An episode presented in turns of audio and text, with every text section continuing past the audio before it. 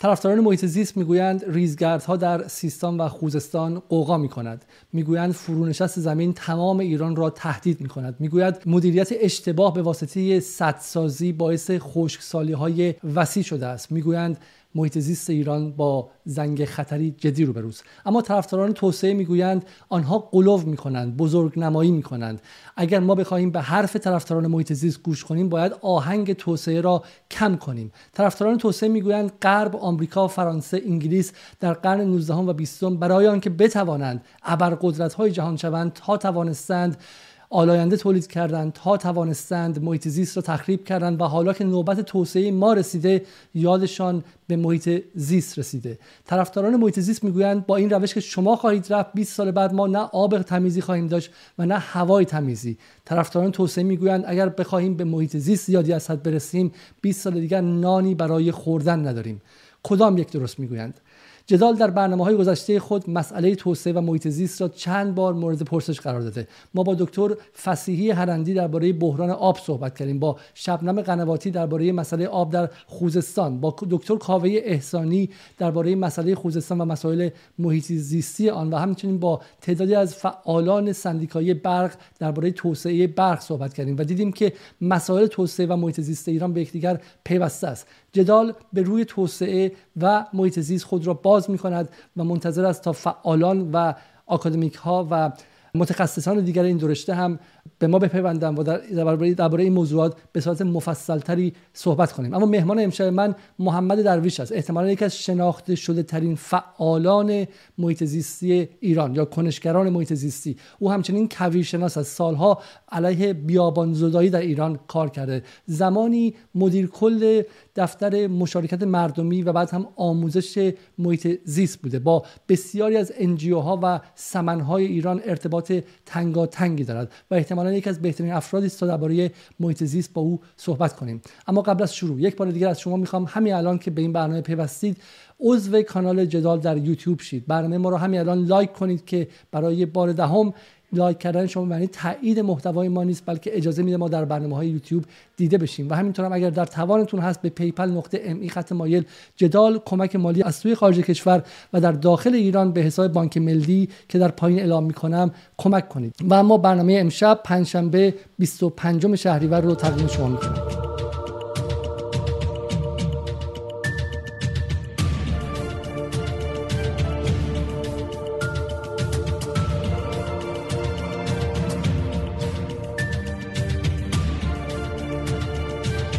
های درویش خیلی خیلی ممنون و لطف کردین که به برنامه امشب اومدید منم خیلی خوشحالم که در جدال می‌تونیم در مورد محیط زیست بدون خطخوردگی صحبت کنیم. آی درویش به عنوان نخستین سوال شما مقدمه من رو شنیدید.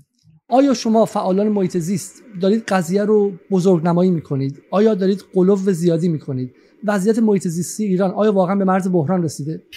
خیلی ساده میشه به این سوال جواب داد. سوال بسیار خوبی هست. ببینید ما برای اینکه نشون بدیم وضعیت محیط زیست در یک سرزمین چگونه است از باید با چند شاخص کاملا آشکار و مشخص با هم دیگه بتونیم گفتگو کنیم. یکی از این شاخص ها وضعیت جابجایی خاک در اون سرزمین هست. اصطلاحا ازش به عنوان سویل اروژن یا فرسایش خاک صحبت میشه که بخشیش فرسایش بادیه و بخشیش فرسایش آبیه. الان مطابق آخرین آمارهایی که وزارت جهاد کشاورزی مرکز تحقیقات حفاظت خاک و آبخیزداری منتشر کرده و انجمن علمی علوم خاک ایران هم این آمار رو تایید کرده. ما سالانه دست کم دو میلیارد تن از خاکمون رو داریم از دست میدیم. میزان جابجایی خاک در ایران تقریبا 6 تا 7 برابر میزان خاکزایی در ایرانه.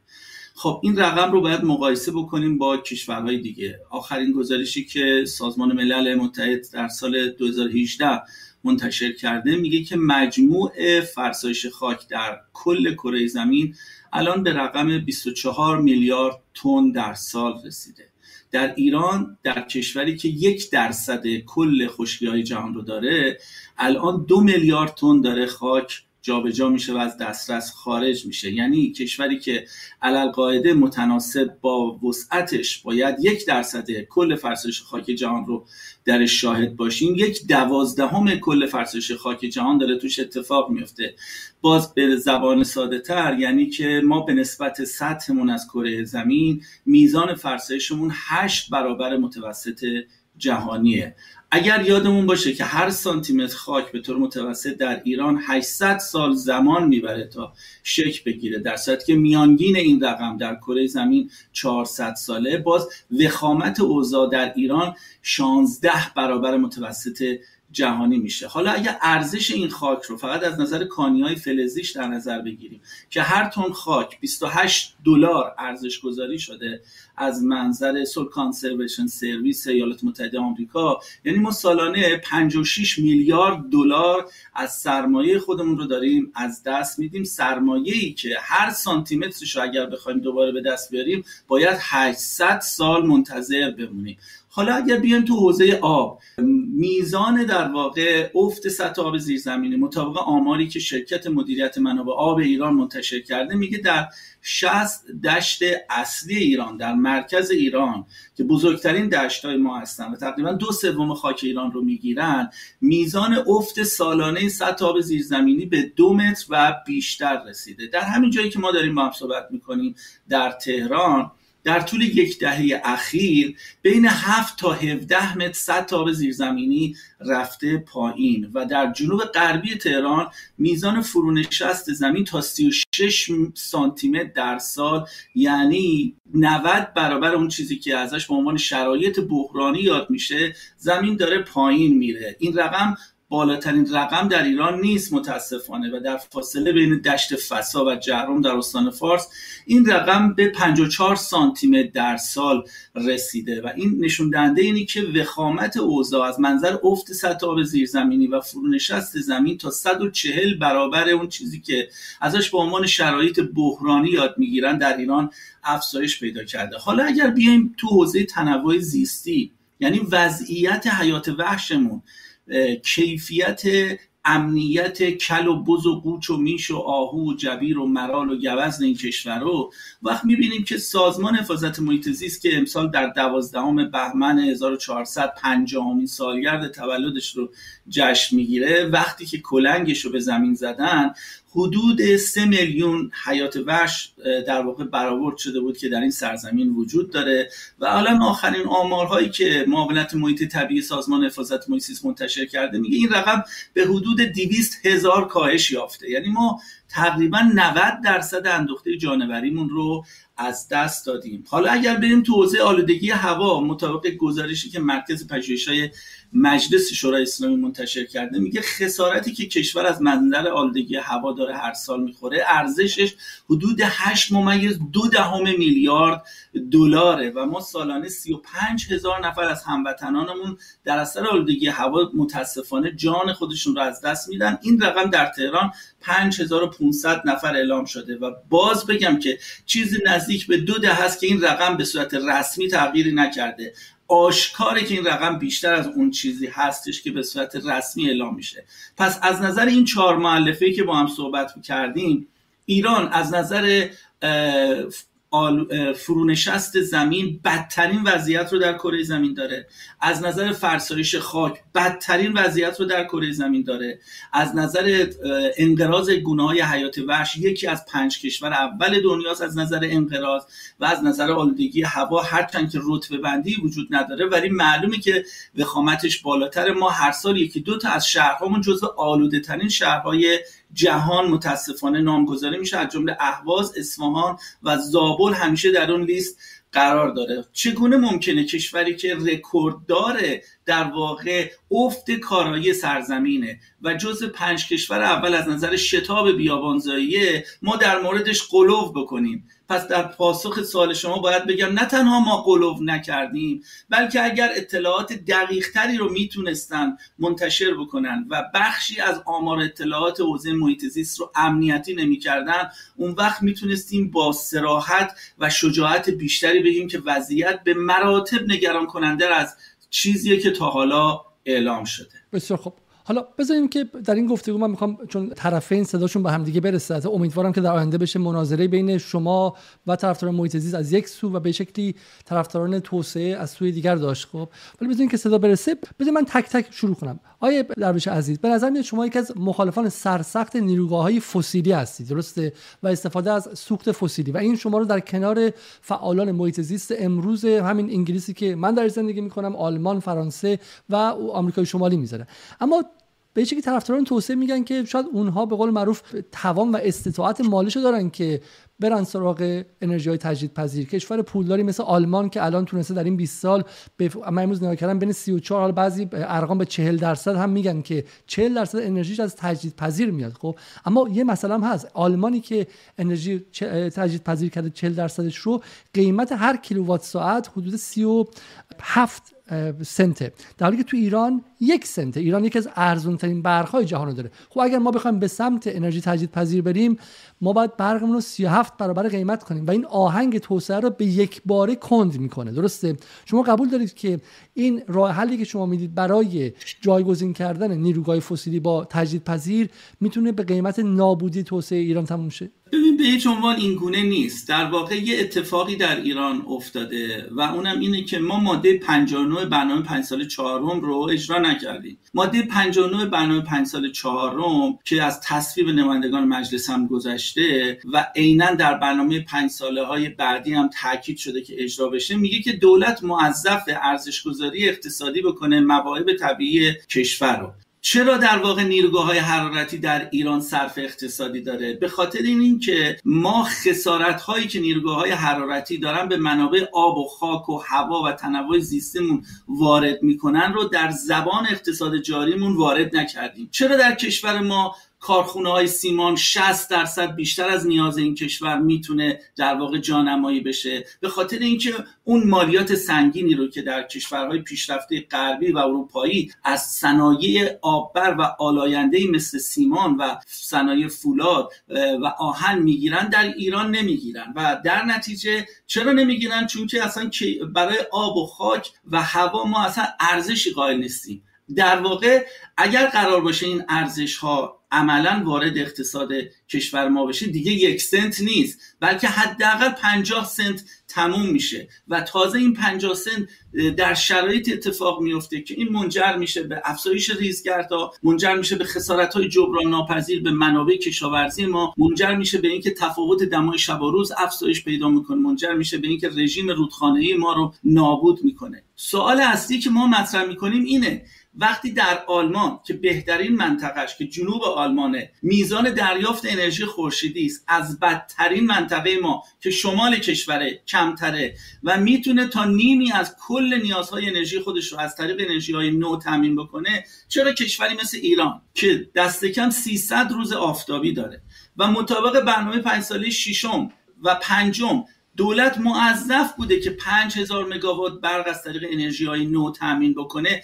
اجازه ندادیم توی این مسیر حرکت بکنه. و چرا نمایندگان مجلس یقه دولت رو نمی‌گیرن که چرا به این بندهای راهبردی و جدی برنامه های پنج ساله عمل نکرده؟ چیزی که ما می‌خوایم همون چیزیه که در واقع تصویب شده طبق سند چشمانداز 20 ساله کشور ایران که 1404 به پایان می‌رسه. ایران باید 20 هزار مگاوات برق می‌تونست از طریق انرژی های نو تامین بکنه. و اگر این 20 هزار مگاوات در واقع تولید می‌شد آیا هیچ کشوری بود که بتونه ایران رو از نظر آفتاب تحریم بکنه؟ ما مشکلی داشتیم. اصلا یکی میامد مثلا نیروگاه خورشیدی ما رو در فلانجا بمباران می‌کرد. مشکلی به وجود میآمد. از نظر پدافند غیرعامل می‌تونست چقدر به نفع ما باشه؟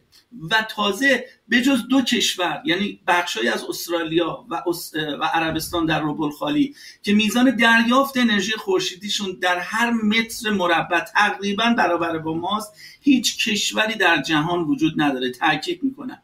هیچ کشوری آقای علیزاده در جهان وجود نداره که ادعا کنه در خاکش میزان دریافت انرژی خورشیدیش بیشتر از ایرانه. چرا ما از این ثروت استفاده نکنیم؟ اگر هند می‌تونه بره به سمت بزرگترین سرمایه گذاری در حوزه استحصال انرژی های نو و چین کشورهایی که اتفاقا از بلوک غرب نیستن. چرا ما نتونیم بریم؟ اتفاقا اگر ما بریم و قیمت واقعی رو در اقتصاد کشور مطابق با برنامه ماده 59 برنامه 5 سال چهارم اعمال بکنیم نه تنها رفتن به سمت استحصال انرژی های نو از جمله خورشیدی بادی زمین گرمایی و جزر مدی نفع اقتصادی داره بلکه یک توسعه پایدار و درخور برای ما به وجود میاره. ما می‌تونیم از محل استحصال انرژی بادی در شرق کشور چون بادهای 120 روزه ما الان تبدیل شده به بادهای 160 روزه. من همین الان دارم از منجیل برمیگردم.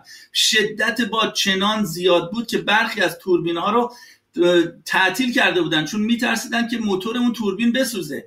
خب ما می‌تونیم این انرژی رو تبدیل به برق بکنیم به افغانستان بفروشیم و در ازاش آب بگیریم برای هیرمند برای سیستان و برای سطح دوستی. از طرف غرب ما می‌تونیم با تولید برق برق بفروشیم به عراق و آب بگیریم برای ایران و برای هورالعظیم و بسیار از مشکلاتمون حل بشه که ما می‌تونیم حرفای زیادی برای گفتن داشته باشیم. و دیگه در زمستون مردم رو با این انتخاب مواجه نمی کنیم که یا باید خاموشی رو تحمل بکنید و یا سوخت مازوت رو تحمل بکنید. چرا ما باید بین بد و بدتر همیشه انتخاب بکنیم؟ خب این خیلی حرفای قشنگیه ولی طرفدار توسعه میگن که خب یک از دلایل سادهش اینه که ما تحریم در حال حاضر. پول چندانی برای شیفت کردن از یک پارادایم از یک ساختار تولید انرژی به ساختار دیگه نداریم. من چیزی که دیدم من خودم نگاه نکردم ولی بهم گفتن که در اشپیگل مثلا اعلام کرده اگه آلمان بخواد همین میزان درصدی که الان تجربه پذیر داره رو 100 درصد کنه بین 3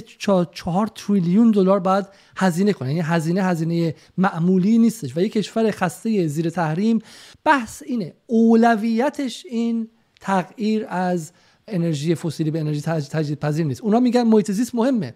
اما تو این شرایط نیمه جنگی که ما پول نداریم این پول رو شاید جاهای دیگه خرج کنیم. و شما داری بزرگ نمایی می‌کنین خطر رو و این باعث میشه ما توسعهمون عقب بیفته و ده سال دیگه فقیرتر هم بشیم. بذار اول به توسعه برسیم. بذار اول وضعمون خوب شه. بعد حالا ما سال 2030 سال 1410 به سمت تجدید پذیر شدن میریم. بحث اینه که الان اولویت 85 میلیون ایرانی بحث های محیط زیستی اینجوریه یا اینکه نه بحث توسعه است. اولا که استحصال انرژی های خورشیدی یعنی ساخت سلول های فوتوولتاییک و پنل های خورشیدی اصلا در شمول هیچ کدوم از این تحریم ها قرار نداره. کجا و با کدوم ادعا؟ شما می‌خواید بگید که اگر کشور بره به سمت استحصال انرژی خورشیدی ما با تحریم روبرو هستیم. چین که به راحتی داره در اختیارمون قرار میده پنل های خورشیدی رو. خود ایران داره خط تولید در واقع پنل های خورشیدی رو راه انداخته. اصلا این هیچ ربطی به تحریم ها خوشبختانه نداره و جزء در واقع بخشی نیستش که از نظر امنیتی بخواد برای غرب مشکل ایجاد کنه. من می‌خوام بگم تو قسمتی که برای غرب می‌تونه از نظر امنیتی مشکل ایجاد کنه یعنی تولید کیک زرد ما تونستیم به رغم تحریم 100 درصدی موفق باشیم. پس اینکه ما بهانه بیاریم که به خاطر تحریم ها نتونستیم به تعهدات خودمون در برنامه های پنج ساله عمل بکنیم اصلا منطقی نیست. ما هم چیزی خارج از قوانین مصوب مجلس شورای اسلامی و سند برنامه پنج ساله سند چشمانداز 20 ساله کشور که نخواستیم و نگفتیم خود مطابق خود این برنامه که تصویب شده ما باید در افق 1404 دست کم 20 هزار مگاوات برق می‌تونستیم از طریق انرژی های خورشیدی و بادی یعنی ده نیروگاه به بزرگی نیروگاه شهید رجایی یا نیروگاه عباسپور تولید می‌کردیم که این می‌تونست یک معجزه واقعی باشه برای کشور ما. چرا ما نرفتیم به این سمتش؟ یه موقع است که میگن فعالان مویسیس میگن آقا همه نیروگاه های حرارتی تعطیل کنیم بریم فقط روی خورشید. ما اینو نمیگیم. ما میگیم همون چیزی که مجلس شورای اسلامی تصویب کرده رو اجرا بکنیم. خب حالا این بحث نیروگاه ها به کنار و یه سوالی در مورد نیروگاه هست. شما اگر دنبال انرژی پاکیزه هستید نظرتون در مورد انرژی هسته‌ای چیه؟ آیا انرژی هسته‌ای به نسبت فسیلی تمیزتر نیستش؟ خب ببین انرژی هسته ای از نظر امکاناتی که برای مراقبتش و حفاظتش وجود داره اولا مشکل بسیار جدی می‌تونه ایجاد بکنه. ما می‌بینیم که در کشور اتحاد جماهیر شوروی حادثه و فاجعه چرنوبیل اتفاق افتاده در ژاپن فوکوشیما اتفاق افتاده. کشورهایی که به مراتب از نظر تکنولوژیکی از ایران قوی تر هستن الان دارن آرزه های در واقع مشکلات ناشی از استحصال انرژی اتمی رو کاملا لمس می‌کنه اصلا دلیل اینکه دنیا داره میره به سمت کاهش ساخت نیروگاه اتمی همین هزینه های بسیار گران و غیر قابل پیش بینی محافظت از این نیروگاه است. کشور ما کشوریه که در بین پنج کشور اول زلزله خیز جهان قرار داره. و هیچ سالی در ایران نیستش که زلزله اتفاق نیفته. نکته دیگهش اینه که میزان استحصال آب در نیروگاه های اتمی هفت برابر بیشتر از آب برترین صنایع دنیا یعنی صنایع فولاد و آهن هستن. کشوری که با دریوزگی آب روبروه و با مشکلات بسیار جدی در حوزه استحصال آب روبروه. آیا خردمندانه استش که همه تخم مرغهاش رو در سبدی بچینه که چشمش باید به منابع آبی باشه که ازش برخوردار نیست. در این حال به صورت محدود و برای همون بحثایی که دولت ایران هم معمولا ازش تاکید می‌کنه. یعنی در حوزه پزشکی در حوزه استحصال انرژی در همون محدوده که ما مستقر کردیم در نیروگاه اتمی بوشه یعنی جایی که منابع آب دائم وجود داره در خلیج فارس هیچ کسی هم منتقدش نیست. ولی در شرایط برابر تولید یک کیلو برق از طریق خورشید در کشوری که 300 روز آفتابی داره به مراتب خردمندانه تر ارزانتر و ایمنتر از هر نوع تولید دیگری هست. چه برقابی صدی باشه چه نیروگاه اتمی باشه و چه نیروگاه حرارتی باشه. چون شما گفتی من یه مهمونم دفعه قبل داشتم از در رئیس سندیکای انرژی تجدید پذیر به همون نیروگاه خورشیدی هم از ایرادهای از نظر محیط زیستی وارد میشه دیگه که موادی که استفاده می‌کنن بالاخره آلاینده است دیگه درسته؟ حالا ممکن تو کشور ما تولید نشه تو چین تولید چه اما نگاهتون به این چیه؟ پاسخ کسایی که میگن خورشیدی هم آلاینده است چی میگین؟ ببین اینا در مورد سیلیس صحبت می‌کنن و میگن سیلیس مهمترین ماده در واقع پنل های خورشیدی یا سلول های فوتوولتاییکه. این سلول ها اولا طول عمرشون در 20 ساله و بعدش هم این که الان همین توی دانشگاه صنعتی شریف طرحی داره اجرا شده دانشجویان پیشنهاد دادن که می‌تونن دوباره این سیلیس ها رو مورد بازیافت قرار بدن و دوباره ازش استفاده بکنن. شما مقایسه بکنید طبعات در واقع سیلیس رو با طبعات نیروگاه حرارتی طبعات نیروگاه اتمی که همین الانش هنوز من نتونستم برای زبالای اتمی فکری بکنم و بقیه بله هر صنعتی هر توسعه ممکن مشکلاتی داشته باشه. حتی توربین های بادی میگن که پرهاش وقتی میچرخه ممکنه پرنده ها رو بکشه و الان تونستن شکل پره ها رو به شکلی بکنن که میزان تلفات پرنده ها رو کاهش بده یا آلودگی صوتیش رو کاهش بده. علم در حال پیشرفته و می‌تونه این مشکلات رو کم بکنه. اما در شرایط برابر و با مقایسه با بقیه تکنولوژی ها میزان نگرانی از آلودگی های ناشی از استحصال انرژی خورشیدی به مراتب کمتره مضافم به اینکه پنل های خورشیدی باعث میشن تا اشعه آفتاب مستقیم به سطح خاک نخوره دمای خاک کاهش پیدا بکنه و امکان زادآوری طبیعی میکوریز ها در زیر سطح پنل های خورشیدی هم افزایش پیدا بکنه. رطوبت سطح خاک افزایش پیدا بکنه ظرفیت گرمایی ویژه افزایش پیدا بکنه یعنی تفاوت دمای شب و روز کاهش پیدا بکنه. یعنی نیاز اقلام زراعی به آب کاهش پیدا بکنه و اینها همه به نفع کشور و به نفع کشاورزی و تولید کشور می‌تونه تموم بشه. بسیار خوب. حالا از بحث تولید برق خارج شیم. برسیم به بحث سازه. شما از منظر محیط زیستی از مخالفان خیلی سرسخت توسعه سازه هم هستید.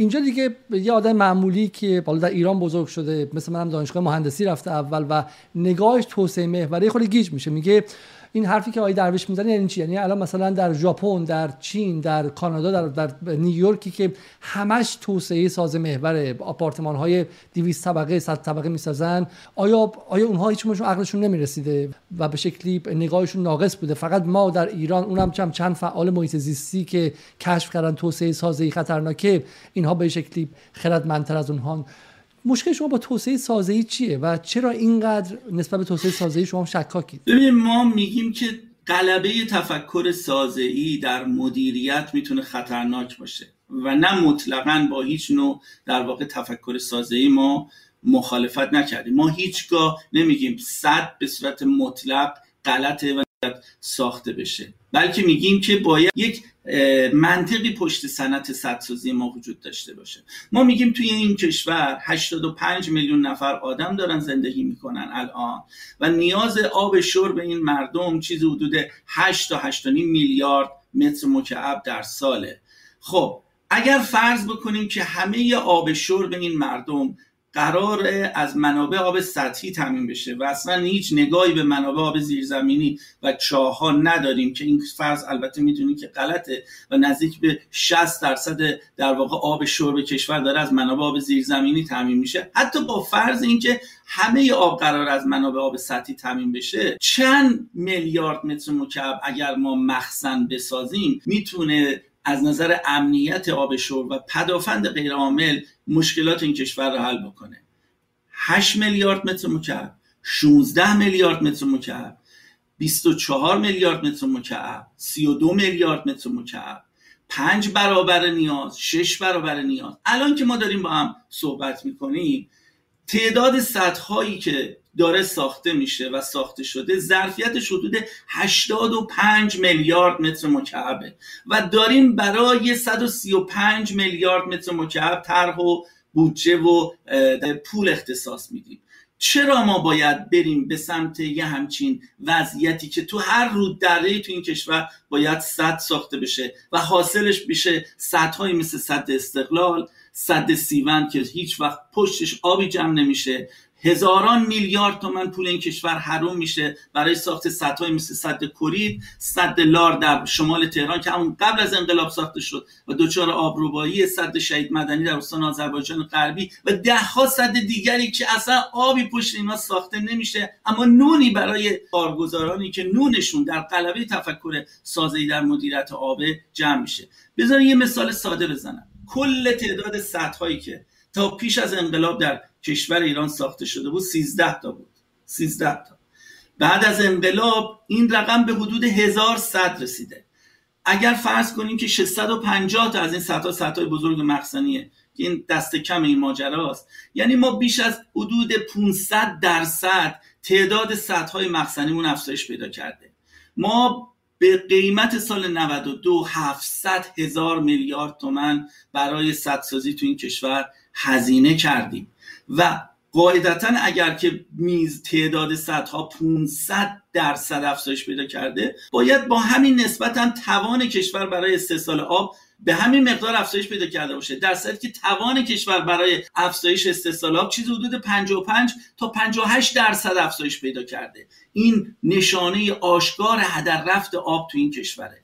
در حوزه حفر چاهای عمیق و نیمه عمیق هم همین وضعیته. ما تا سال 1357 حدود 80 هزار چاه عمیق و نیمه عمیق داشتیم که از طریق موتور پمپ داشتن آب میکشیدن بالا. الان که داریم با هم صحبت می‌کنیم این تعداد به یک میلیون و دیویست هزار حلقه چاه رسیده. آیا به تعداد افزایش اینها که یعنی یه چیزی دورور 1500 درصد ما افزایش حلقه چاه داشتیم میزان استحصال آب هم افزایش پیدا کرده؟ مسلمه که نکرده. در واقع راندمان یا کارایی هر واحد چاه داره به شدت کاهش پیدا می‌کنه. در که ما همون مقدار پول و ارز رو داریم مصرف می‌کنیم و تازه ما به اینه که 65 هزار قناتی که ما داشتیم تو این کشور و می‌تونست 8 میلیارد متر مکعب آب رو به سطح زمین اغلب اونها رو هم نابود کردیم و از حیز انتفاع خارج کردیم. حرف ما اینه قلبه تفکر سازعی تنها داره برای یک بخشی از این کشور که شرکت های مهندسین مشاوری هستن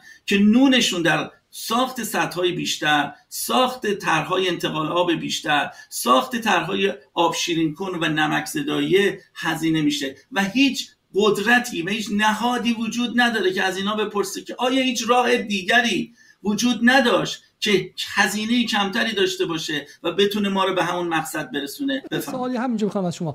باز طرفدارای توسعه میگن که مثلا شما حتی نروژ رو مثال زدین بارها که ولی خب نروژ تعداد عجیبی صد داره. کانادا داره همینجوری صد می‌سازه.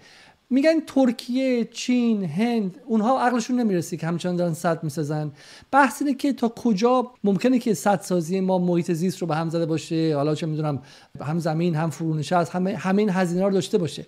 ولی بحث اینه که بقیه کشورها این راهو رفتن. هم غرب این راهو رفتن آمریکا چقدر صد داره؟ کانادا چقدر صد داره؟ و بعدم کشورهای شرقی هم برای اینکه برسن برای اینکه گرسنگی نکشن مردمشون فقیر نباشن در از گرسنگی نمیرن مجبور شدن که این راه توسعه رو برن. و شما طوری حرف می‌زنید که انگار ما تنها کشور در جهان هستیم که صد ساختیم و ما تنها آدمایی هستیم اونم به خاطر مافیای صدسازی ما این راه خطا رو رفتیم. در حالی که ما دنبال روی کشورهایی بودیم که توسعه یافته بودن. این سوال خیلی خوبیه.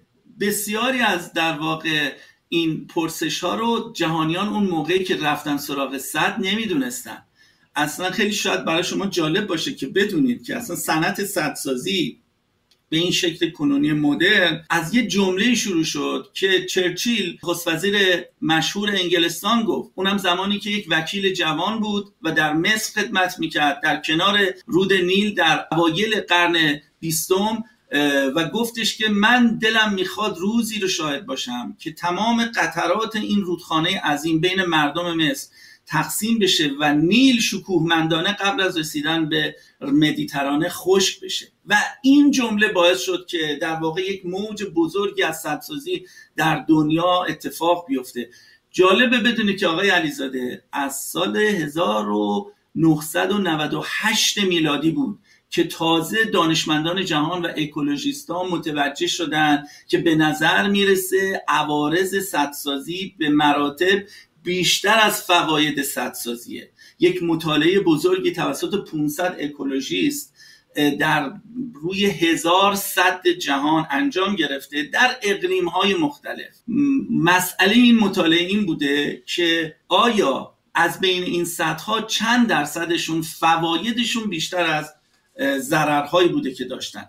و نکته شگفتانگیز اینه که حتی یک دونه صد رو نتونستن این 500 اکولوژیست در بین این هزار صد انتخاب بکنن که سودش بیشتر از ضررش بوده باشه. حتی یک دونه صد اگر الان که داریم با هم صحبت می‌کنیم بیش از 1870 تا صد تو همین ایالات متحده آمریکا در طول دو دهه اخیر تخریب شده و موج صدسازی به مراتب کاهش پیدا کرده. یکی از دلایلش اینه. یه نکته دیگه که باید در نظر بگیریم صحبت از نروژ کردیم. میزان تبخیر سالانه در نروژ چقدره؟ از ایران پایینتر مسلما به خاطر اینکه هوای سردی داره. آفرین. یک هفتم ایرانه. یک هفتم ایران.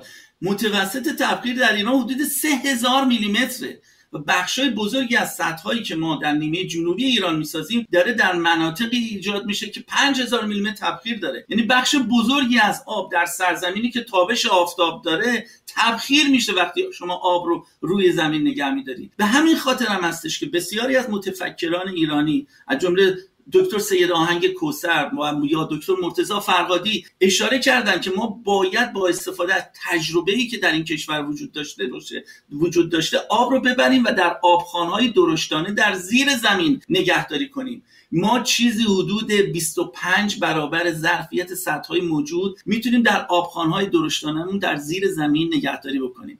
خیلی جالبه که خود آب آبخانه درشتانه یعنی سرزمینی که میزان نفوذ پذیری یا اینفیلتریشن نفوذ عمودی آب در خاکش زیاده. به راحتی می‌تونه آب توش نفوذ بکنه. یعنی یک دریاچه های طبیعی در زیر زمین وجود داره که می‌تونه آب اونجا نگه داره و ما می‌تونیم با استفاده از شبکه قنات هامون و چشمه هامون از اون آب استفاده بکنیم. جمال عبدالناصر جمله جالبی گفته. گفته که اگر در مصر هم مثل ایران آبخانهای درشتانه بود من هرگز تن به صد آسفان نمی‌دادم. مثل شبیه خوزستان ماست. یعنی آبرفتای ریزدانه داره. اصلا سفره آب زیرزمینی نداره. هیچ چاره ای نداره جز اینکه صد بسازه. هیچ چاره ای نداره. ولی ما آبخان داریم. ما سفره آب زیرزمینی داریم. همین الان وزارت نیروی ما طرحی رو داره اجرا می‌کنه به عنوان تعادل بخش سفره آب زیرزمینی چرا داره این طرح اجرا می‌کنه؟ برای اینکه اتفاقا متوجه این پتانسیل شده. وزارت جهاد کشاورزی ما طرحی رو داره به عنوان طرح آبخوانداری و با استفاده از تکنیک پخش سیلاب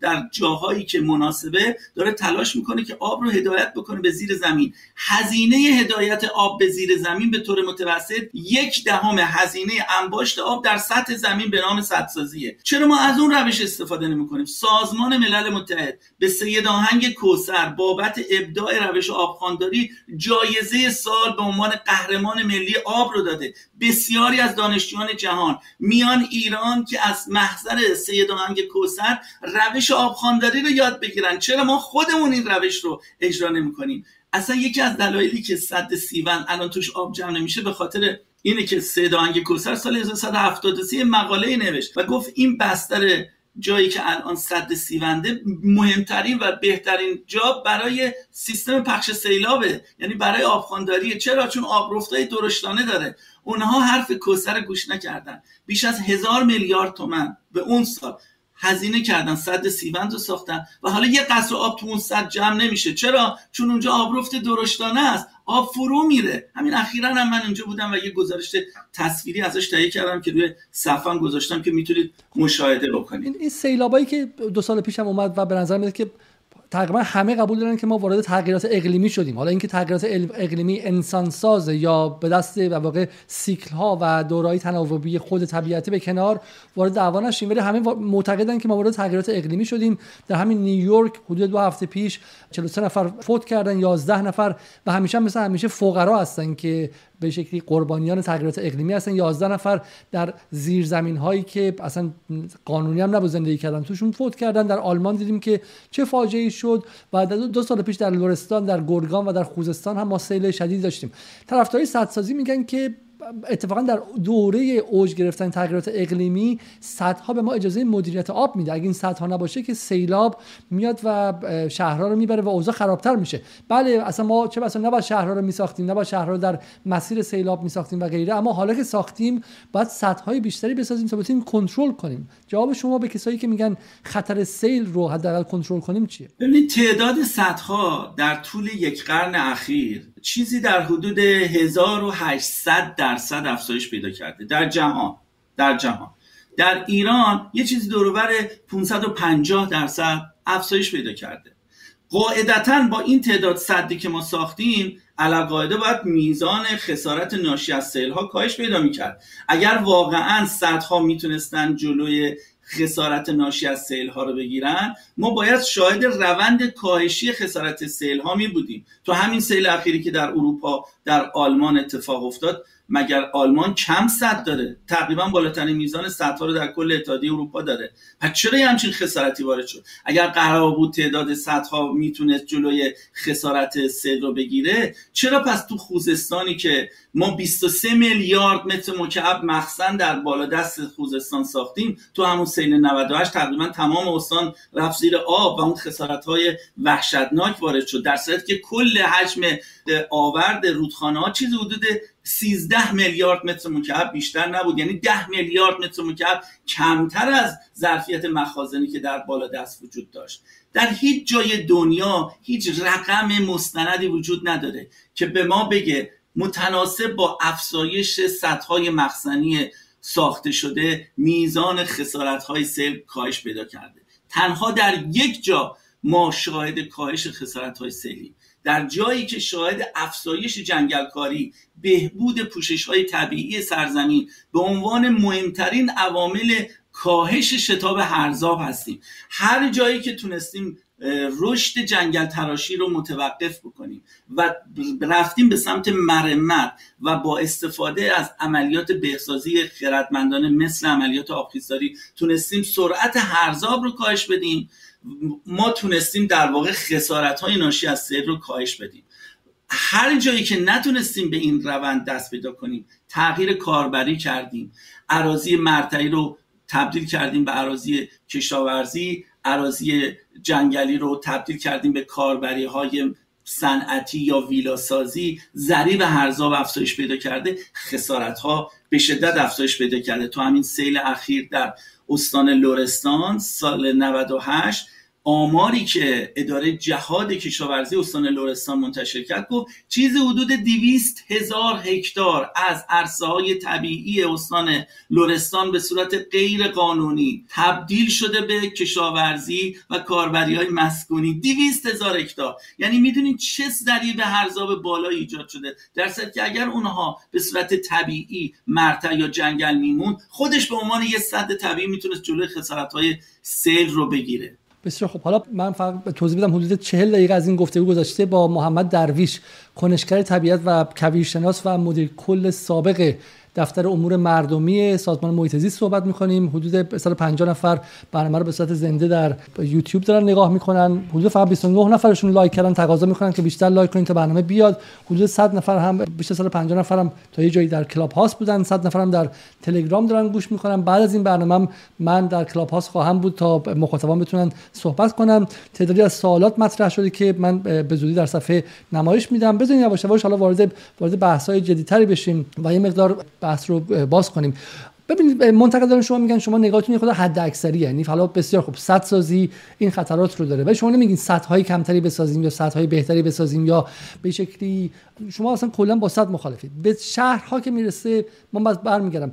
با توسعه سازی در شهرها هم مخالف مثلا با بلند سازی و مرتفع سازی و برج سازی در شهرها به شدت مخالف اینجا بود که من مثال توکیو و به شکلی پکن و نیویورک رو زدم خب؟ برای اینکه اونها میگن مثلا در شهرها اگر ما مرتفع سازی نکنیم بعد شهرها به صورت افقی توسعه پیدا کنه باعث فرسایش خاک باعث نابودی خاک در اون ابعاد میشه. نگاهشون اینه که شما به اسم به اسم حالا در واقع محیط زیست عملا با تکنولوژی با توسعه با پیشرفت با مدرنیسم مخالفید. خب بذار من با این ساده بگم. شما مشکلتون با مرتفع سازی دیگه چی آیه درویش؟ ببین آقای علیزاده اصلا به هیچ عنوان این گونه نیست. اولا شما هیچ وقتی جمله از من نمی‌تونید پیدا کنید. که محمد درویش گفته من با برج سازی مخالفم به صورت مطلق. یا با صد سازی مخالفم. من الان مثال زدم.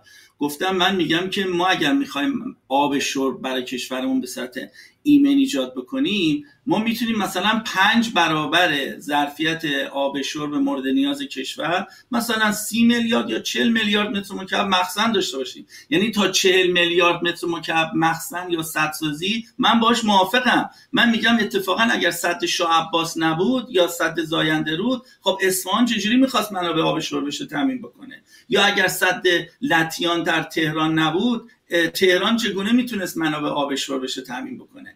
اما وقتی شما تهران رو به نحوی گسترش میدین که دیگه نه تنها صد لتیان نه تنها صد ماملو نه تنها صد کرج نه تنها صد جاجود که جواب نمیده که ما داریم میریم از سرشاخهای قزلوزان از از طالقان آب میاریم. الان می‌خوایم بریم از سرشاخهای لار از سرشاخهای رودخانه آمول و حراز آب بیاریم. اگر لازم باشه از سرشاخهای دز می‌خوایم آب بیاریم. ما با این نوع توسعه مخالفیم.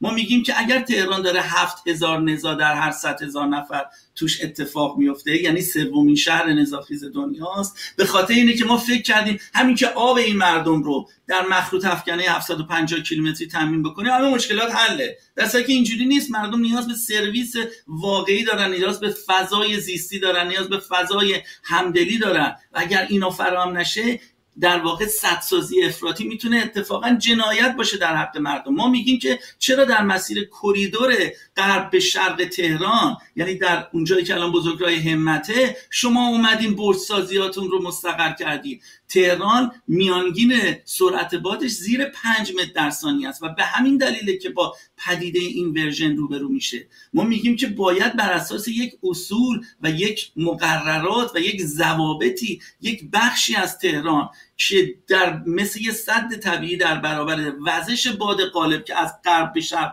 نیست. اونجا می آمدید و تمرکز می کردید و برچاتون رو می ساختید نه دقیقا در جایی که می‌تونه به صورت طبیعی جلوی همین باد اندکی هم که از غرب به شرق در تهران میوزه رو بگیرید و بعدا یه فاجعه بزرگ در مرکز شهر ایجاد بکنید. و اگر الان میگیم 5500 نفر در اثر آلودگی هوا کشته میشن خدایی نکرده این رقم رو به دو یا سه برابر برسونیم. پس من نه با برسازی مخالف هستم و نه با سدسازی بلکه با رفتار خردمندانه و استفاده از این ابزار برای توسعه واقعی و درخور کشور موافق هستم. مثل چاقو میمونه. این چاقو هم می‌تونه خون بریزن و هم می‌تونه باش پوست میوه رو بکنیم. هیچ کسی به صورت مطلق با چاقو مشکلی نداره. بسیار خوب. یه سوالی که هستش اینه که چون میگن خیلی میگن شما بیرون از گل نشستین و سوال و در واقع نگاه آرمان خواهانه دارین. یعنی مثل همونطور مثلا عدالت خواهان نگاه آرمان خواهانه دارن میگن فقر رو از بین ببرید هیچ کارتون خوابی نداشته باشیم از فردا صبح دیگه به شکلی هیچ گونه تبعیضی نداشته باشیم برگردیم با آرمان های انقلاب. شما حالا میگید با آرمان های طبیعت برگردیم با حیوانات خوب باشیم هوای آلوده نداشته باشیم و غیره. در تهران مثلا شما دوچرخه سواری رو پیشنهاد می‌کنید. یکی از منتقدان شما باش صحبت می‌کرد میگه با آقای درویش بگید شما حاضر 6 ماه رئیس سازمان ترافیک تهران شی. می‌تونید تهران رو با دوچرخه سواری اداره کنید. تهرانی که این عظمت رو داره تهرانی که اینقدر بالا و پایین داره. یا همون بحث سدسازی اگر شما سدها رو تعطیل کنید بعد با کشاورزان گرسنه چه کار خواهید کرد؟ از اون مهمتر حالا بحثی که من می‌خواستم باز کنم این که خیلی میگن که این حرفی که شما می‌زنید امنیت غذایی ایران رو در آینده می‌تونه به شدت به خطر بندازه. آیا شما بیرون گلد نشستید و میگید لنگش کن؟ حقیقتش اینه که من که الان دارم با شما صحبت می‌کنم خب 34 ساله که در این حوزه کار کردم کارمند دولت بودم مسئولیت های مختلف داشتم. من مسئول تدوین برنامه مدیریت 20 ساله حوزه بیابان کل کشور و برای همه مؤسسات این کشور بودم و تنها برنامه بوده که از وزیر وقت جهاد کشاورزی مورد تقدیر قرار گرفته و این برنامه رو من با همافزایی همه زینفان در واقع طراحی و در واقع ابلاغ کردیم. من, من کسی بودم که به حال چهار سال در عالی ترین سطح در سازمان حفاظت محیط مسئولیت داشتم در حوزه آموزش و مشارکت های مردمی و من فقط بیرون گود نبودم و هر جایی هم که هر حرفی زدم براش راهکارهایی هم ارائه کردم. همین الان شما می‌بینید که ما تونستیم به کمک تشکل های مردم نهاد و به کمک همین مردم در منطقه از کوکیلو بویر احمد در الگن در حقیقت در طول دو سه سال اخیر بیش از دیویز هزار نهال جدید بلوط و ارجن و بنه رو دوباره به آفتاب سلام دوباره بکنن و تونستیم اون منطقه رو دوباره تاباور بکنیم. ما تونستیم مهاجرت معکوس ایجاد بکنیم. در یکی از محرومترین مناطق کشور. ما در منطقه پاغلات به کمک مردم تونستیم چمنزیل یا مرغ جیرفتی یکی از پرنده های بسیار ارزشمندی که در حال انقراض بود رو از خطر انقراض نجات بدیم. در منطقه کلمرز عادل سالاری و دوستانش تونستن تعداد وحوش رو بیش از پنج برابر افزایش بدن. همین کار در منطقه علامردش اتفاق افتاده و در مثلا سقالکسار ما تونستیم به کمک مردم اصلا بحثی به نام زباله رو حذف بکنیم و کارهای بسیار بزرگی در دیزباد بالا در حسین آباد سربیشه در کانی برازان در مخاباد انجام شده. سیروس زاره و دوستانش در منطقه استان فارس تنها طالابی که هنوز نفس می‌کشه رو ما تونستیم نجات بدیم. اینا اتفاقا کارهایی بوده که عملی بوده اجرایی بوده و انجام شده. هر جایی که ما به مردم اعتماد کردیم و مردم احساس کردند که در فرایند قدرت صداشون شنیده میشه معجزه اتفاق افتاده. و مثال های متعددی وجود داره که تونستیم به کمک مردم تاباوری رو برگردونیم. چرا فکر می‌کنیم که این حرفها حرفای شعاریه و این حرفها نمی‌تونه در واقع عملی بشه؟ در مورد مسئله امنیت غذایی اتفاقا الان ما میگیم این روشی که دوستان دارن اتخاذ می‌کنن و باعث شده که برخی از دشت های ما تا 300 مترم بکنن و دیگه به آب نرسه یعنی مهمترین منبع ذخیره استراتژیک آب شیرین ما داره از بین میره می‌تونه امنیت غذایی ما رو به مخاطره بندازه. اگر که ما صحبت می‌کنیم از اینکه وابستگی معیشتی به منابع آب و خاک کم بشه اتفاقا به خاطر اینکه بیشتر از خیلی از این دوستان نگران امنیت غذایی هستیم و امنیت غذایی در گروه منابع آب شیرین استراتژیک این کشوره. ما میگیم ما می‌تونیم با اختصاص 20 میلیارد متر مکعب آب به بخش کشاورزی در تولید محصولات استراتژیکمون یعنی گندم، جو، ذرت و برنج برای نیازهای داخلی کشور به مرز خودکفایی برسیم. به شرطی که کشاورزی ما ارتقای نرم افزاری پیدا بکنه. نه اینکه با این روش هایی که الان داریم کار می‌کنیم کار بکنیم. وزارت جهاد کشاورزی آقای علیزاده میگه که ما برای اینکه بتونیم راندمان آبیاری رو به سطح استاندارد منطقه برسونیم برای اینکه بتونیم زایات مواد غذایی رو که الان حدود سی درصده به زیر 5 درصد برسونیم باید سالانه 1400 میلیارد تومن اعتبار دریافت بکنیم. تا تعداد سردخونه هامون رو افزایش بدیم. تا روش های بسته‌بندی محصولمون از مزرعه به میدان های تربار رو تغییر بدیم. تا روش دپومون رو تغییر بدیم. تا سیلوهامون به اندازه کافی باشه. دولت میگه من یه همچین پولی ندارم که بدم به وزارت جهاد کشاورزی تا ارتقای نرم افزاری پیدا بکنه. در نتیجه فاجعه چه اتفاقی میفته فاجعه اینه که سی درصد از منابعی که با این هزینه های گذاف در بخش کشاورزی ما داره تولید میشه عملا به دست مصرف کننده نمی‌رسه. تبدیل به ضایعات میشه. یعنی چی؟ یعنی 26 و 7 میلیارد متر مکعب از آبی رو که ما با این هزینه ها صد می‌سازیم تونل های انتقال داریم میاریم برای بخش کشاورزی عملا تبدیل به غذا سر سفره مردم نمیشه. یعنی نیمی از های موجود در کشور. ما میگیم جلوی این هدر رفت و باید بگیری. چرا میاید و باز آب بیشتری در اختیار بخش کشاورزی قرار میده که بخش کشاورزی میگه من دستم بالاست من تسلیمم من نمی‌تونم از این آب به درستی استفاده بکنم. حرف ما اینه. ولی اونها به نحوی این حرفا رو منعکس می‌کنن که فکر بکنه اون کسی که اون بالا نشسته که فعالان محیط مخالف کشاورزی هستن مخالف خودکفایی هستن. ما به هیچ عنوان مخالف کشاورزی یا خودکفایی نیستیم اما میگیم نباید در کشوری که با کمبود آب روبرو هست بخوایم با صادرات محصولات کشاورزی یعنی صادرات آب پول پایدار تولید کنیم. دقیقا مثل کسی میمونه که داره دچار خونریزی شده از بدنش داره خون میره و ما بهش بگیم که عزیزم می‌دونی انتقال خون خیلی کار خوبیه. بیا یه از اون دستت ما خون انتقال بدیم. خب این کار اشتباهیه.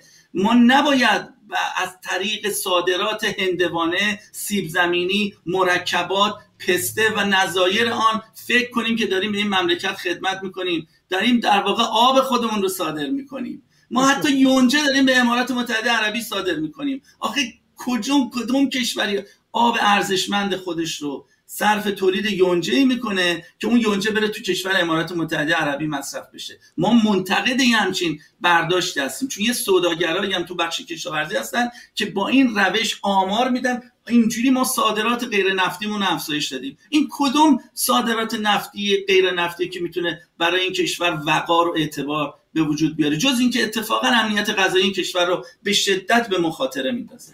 تا همینجا بزنیم وایسین. خیلی جای خوبیه. بحث خودکفایی. یعنی ما پارادایم خودکفایی رو سال 57 شروع کردیم با نیت کاملا خیر به خاطر فهمی که از به شکلی پارادایم های ضد استعماری داشتیم سر اینکه استعمار یک بار اینجا قحطی به وجود آورده بود در جنگ جهانی اول استعمار حالا در ایران هم اونقدر شاید شناخته نباشه ولی قحطی که در هند به وجود آورد در بنگلادش به وجود آورد میلیون ها نفری که در اونجا مردن. ما رو به اونجا رسون نه ما در همه جهان سوم همه کشورهای عدم تعهد به اینجا رسیدن جنبش عدم تعهد به اینجا رسیدن که غذا رو خودمون تولید کنیم. گندم رو اگه فردا آمریکا به ما نفروخت خودمون تولید کنیم. پارادایم پارادایم مقدس و پارادایم قابل احترامیه. اما این پارادایم طوری که اعمال شد شما معتقدید که به ضد خودش تبدیل شده و هزینه میاره. خب الان می‌خوام سر محیط زیست هم همین اتفاق نیفته. یعنی ما از یک پارادایم الان خارج نشیم شکل افراطی وارد پارادایم دیگه شیم. منتقدان شما خیلی میگن که امنیت غذایی در ایران مهمه.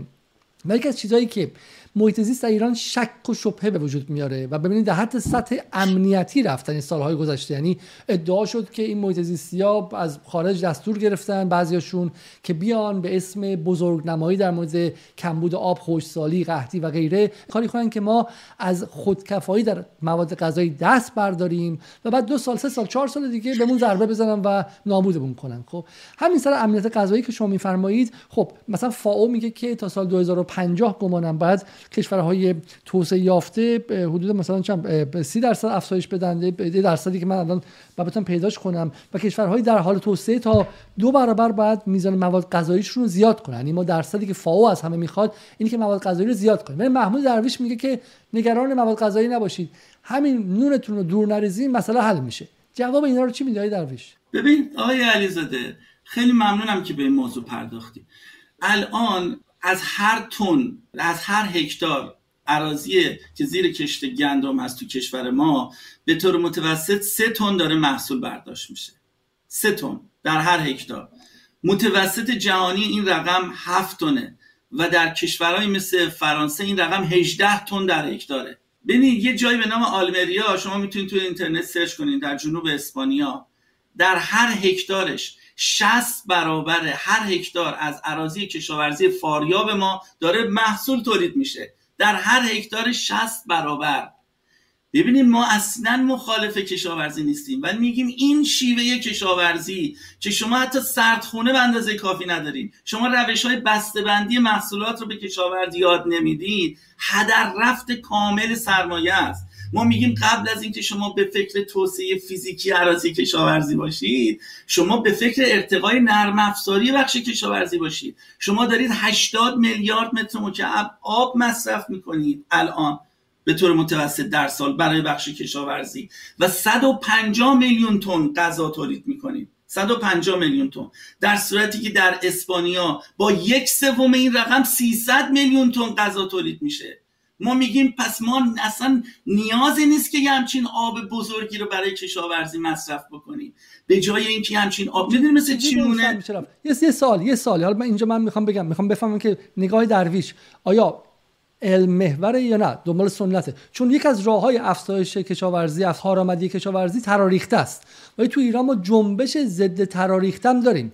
اگه شما بخواید که هم ما بهرهوری زیاد کنیم. هم تراریخته استفاده نکنیم چون خطرات داره بعد دیگه شما عملا از ما امر غیر ممکن خواستی های درویش. اصلا اینطوری نیست آقای علیزاده. الان ما الان خود سازمان ملل UN UNEP و UNDP میگن باید بریم به سمت بی‌خاک‌ورزی یا no-tillage روشی رو که الان دارن صحبت ازش می‌کنن اینه. حتی میگن سوزاندن محصولات سوزاندن کاه و کلش محصول بعد از پایان محصول غلطه و این باعث میشه میکوریز ها از بین برن. الان دنیا تغییر کرده و به این شکل نیستش که ما فکر بکنیم با دخل و تصرف هایی به نام تراریخته یا GMO می‌تونیم مشکلاتمون رو حل بکنیم. و تازه ما در مورد GMO میگیم که ما باید وسواس های لازم رو ازش در واقع استفاده بکنیم. تو خود همین اتحادیه اروپا که همه جا از نظر علمی بهش مرجع هستن 18 کشور از 27 کشور اتحادیه اروپا مقررات بسیار سفت و سختی در ورود محصولات جی ام او دارن اعمال می‌کنن.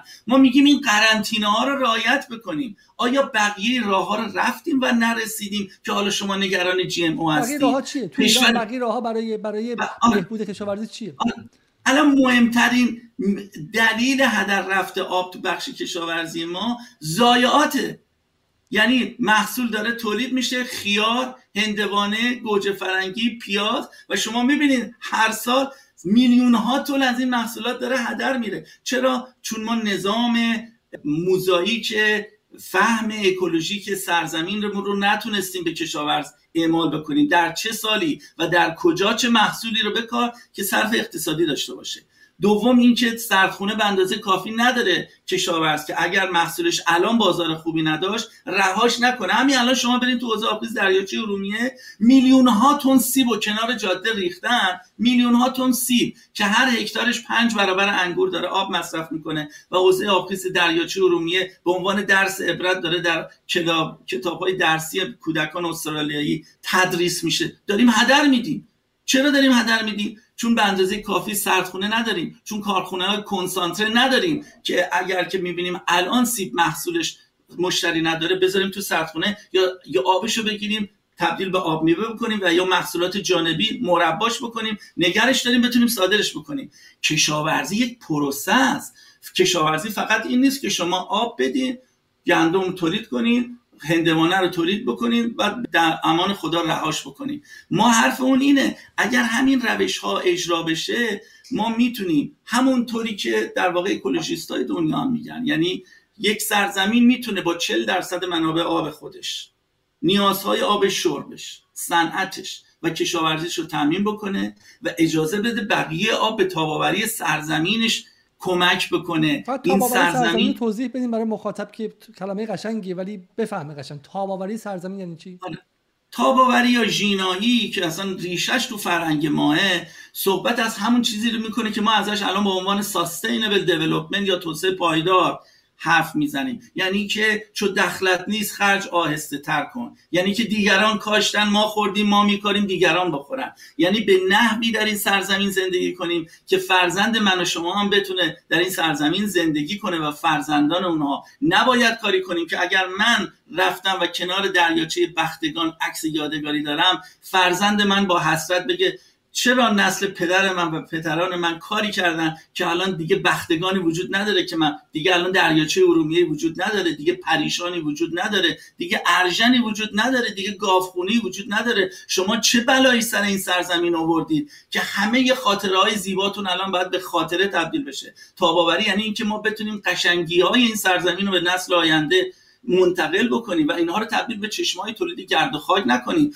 تاباوری یعنی اینکه پدر بزرگ من 20 میلیون هکتار جنگل تو این کشور تحویل گرفت و به من 12 میلیون هکتار جنگل داده. یعنی الان ما در پایان قرن 14 هجری شمسی هستیم و در ابتدای این قرن وسعت روشگاه جنگلی ما در هیرکانی در عرسباران در زاگرس 20 میلیون هکتار بود. الان که داریم با هم صحبت می‌کنیم شده 12 میلیون هکتار. جنگل ها مهمترین منبع تولید اکسیژن در هر سرزمینی هستند. مهمترین منبع تولید آب در هر کشوری هستند و مهمترین صد طبیعی هستند که می‌تونه آب در زیر زمین نگه داری. مهمترین منبع تنوع زیستی و مهمترین منبع در واقع ظرفیت گرمایی ویژه هستند. تاباوری همه ویژگی هایی که به ما اطمینان میده که به نحوی داریم در این سرزمین زندگی می‌کنیم که فرزندان ما هرگز ما رو متهم نمی که شما با نابخردی و آزمندی اجازه ندادید. ما هم از همون کیفیتی که شما تو این سرزمین داشتید استفاده کنیم. اگه بخوام با یه مثال ساده بگم یه خانواده ای رو فکر کنید که میره وامهای کلان می‌گیره با سودهای آنچنانی ماشین آخرین مدل می‌خره خانه آنچنانی می‌خره ولی بعد نمی‌تونه این قصه رو پرداخت بکنه و بعدا خود اون خانواده پدر و مادر از دنیا میرن ولی فرزندانش باید تا سالها در واقع قصایی رو بدن که در واقع در اثر نابخردی و آزمندی پدر و مادر این اتفاق براش افتاده. اون خانواده هرگز خانواده تاباوری نخواهد بود و ما نباید یه همچین کاری بکنیم. پس شما در واقع میگی که توسعه ما پارادایم توسعه ما این سالها چه در دوره پهلوی چه در دوره جمهوری اسلامی آینده فروشی بوده. و ما آینده رو فروختیم و در واقع میشه گفت که آینده برای نسل آینده نذاشتیم. خب حدود یک ساعت گذشته من می‌خوام فقط چند از چند تا از این بحثایی که سوالایی که مخاطبا کردن از شما بپرسم که یه نگاه جالب بهمون میده. مثلا یکیش میگه که در خصوص این خیلی بحث خیلی مهمیه.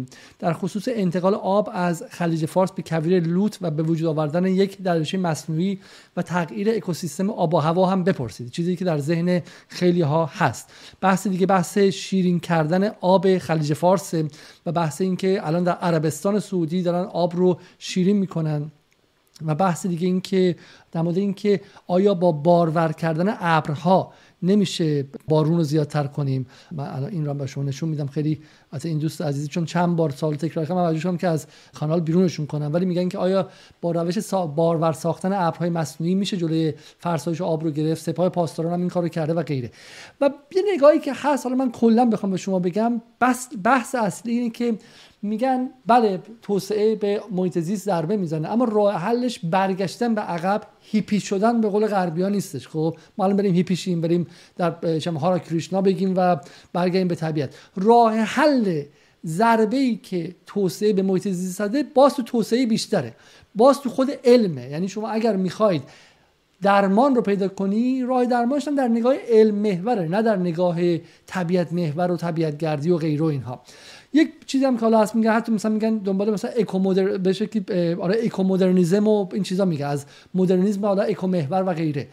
حالا تراریخته یکیش بود بارور کردن ابی که دیگه شما اصلا نگاهتون چیه؟ نگاهتون اینه که ما برای حل مسائل عدیده محیط زیست ایران بعد راه حل رو در علمی شدن بیشتر جستجو کنیم در تکنولوژی بیشتر جستجو کنیم یا اینکه نه؟ بعد از تکنولوژی فاصله بگیریم. و سنتی تر بشیم. ببین من میگم که همه اتفاقات ناخوشایندی که در دنیا افتاده ناشی از نادرایتی و آزمندی بشر بوده و بشر می‌تونه با درایت بخش قابل توجهی از این نادرایتی ها رو جبران بکنه.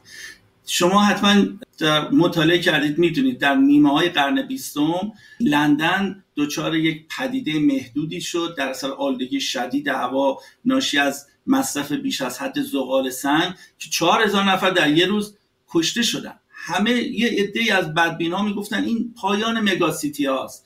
دیگه کاری نمیشه کرد. و این نشون داده که یه ظرفیتی وجود داره. در صورتی که ما آروم آروم یاد گرفتیم که به جای زغال سنگ یا چوب یا زغال می‌تونیم از نفت سفید استفاده کنیم. بعدا یاد گرفتیم که می‌تونیم از گاز استفاده کنیم. الان یاد گرفتیم که می‌تونیم از انرژی خورشیدی و انرژی بادی استفاده کنیم. و شهرها به مراتب بزرگتر شدن و آلودگی هاشون کمتر شد.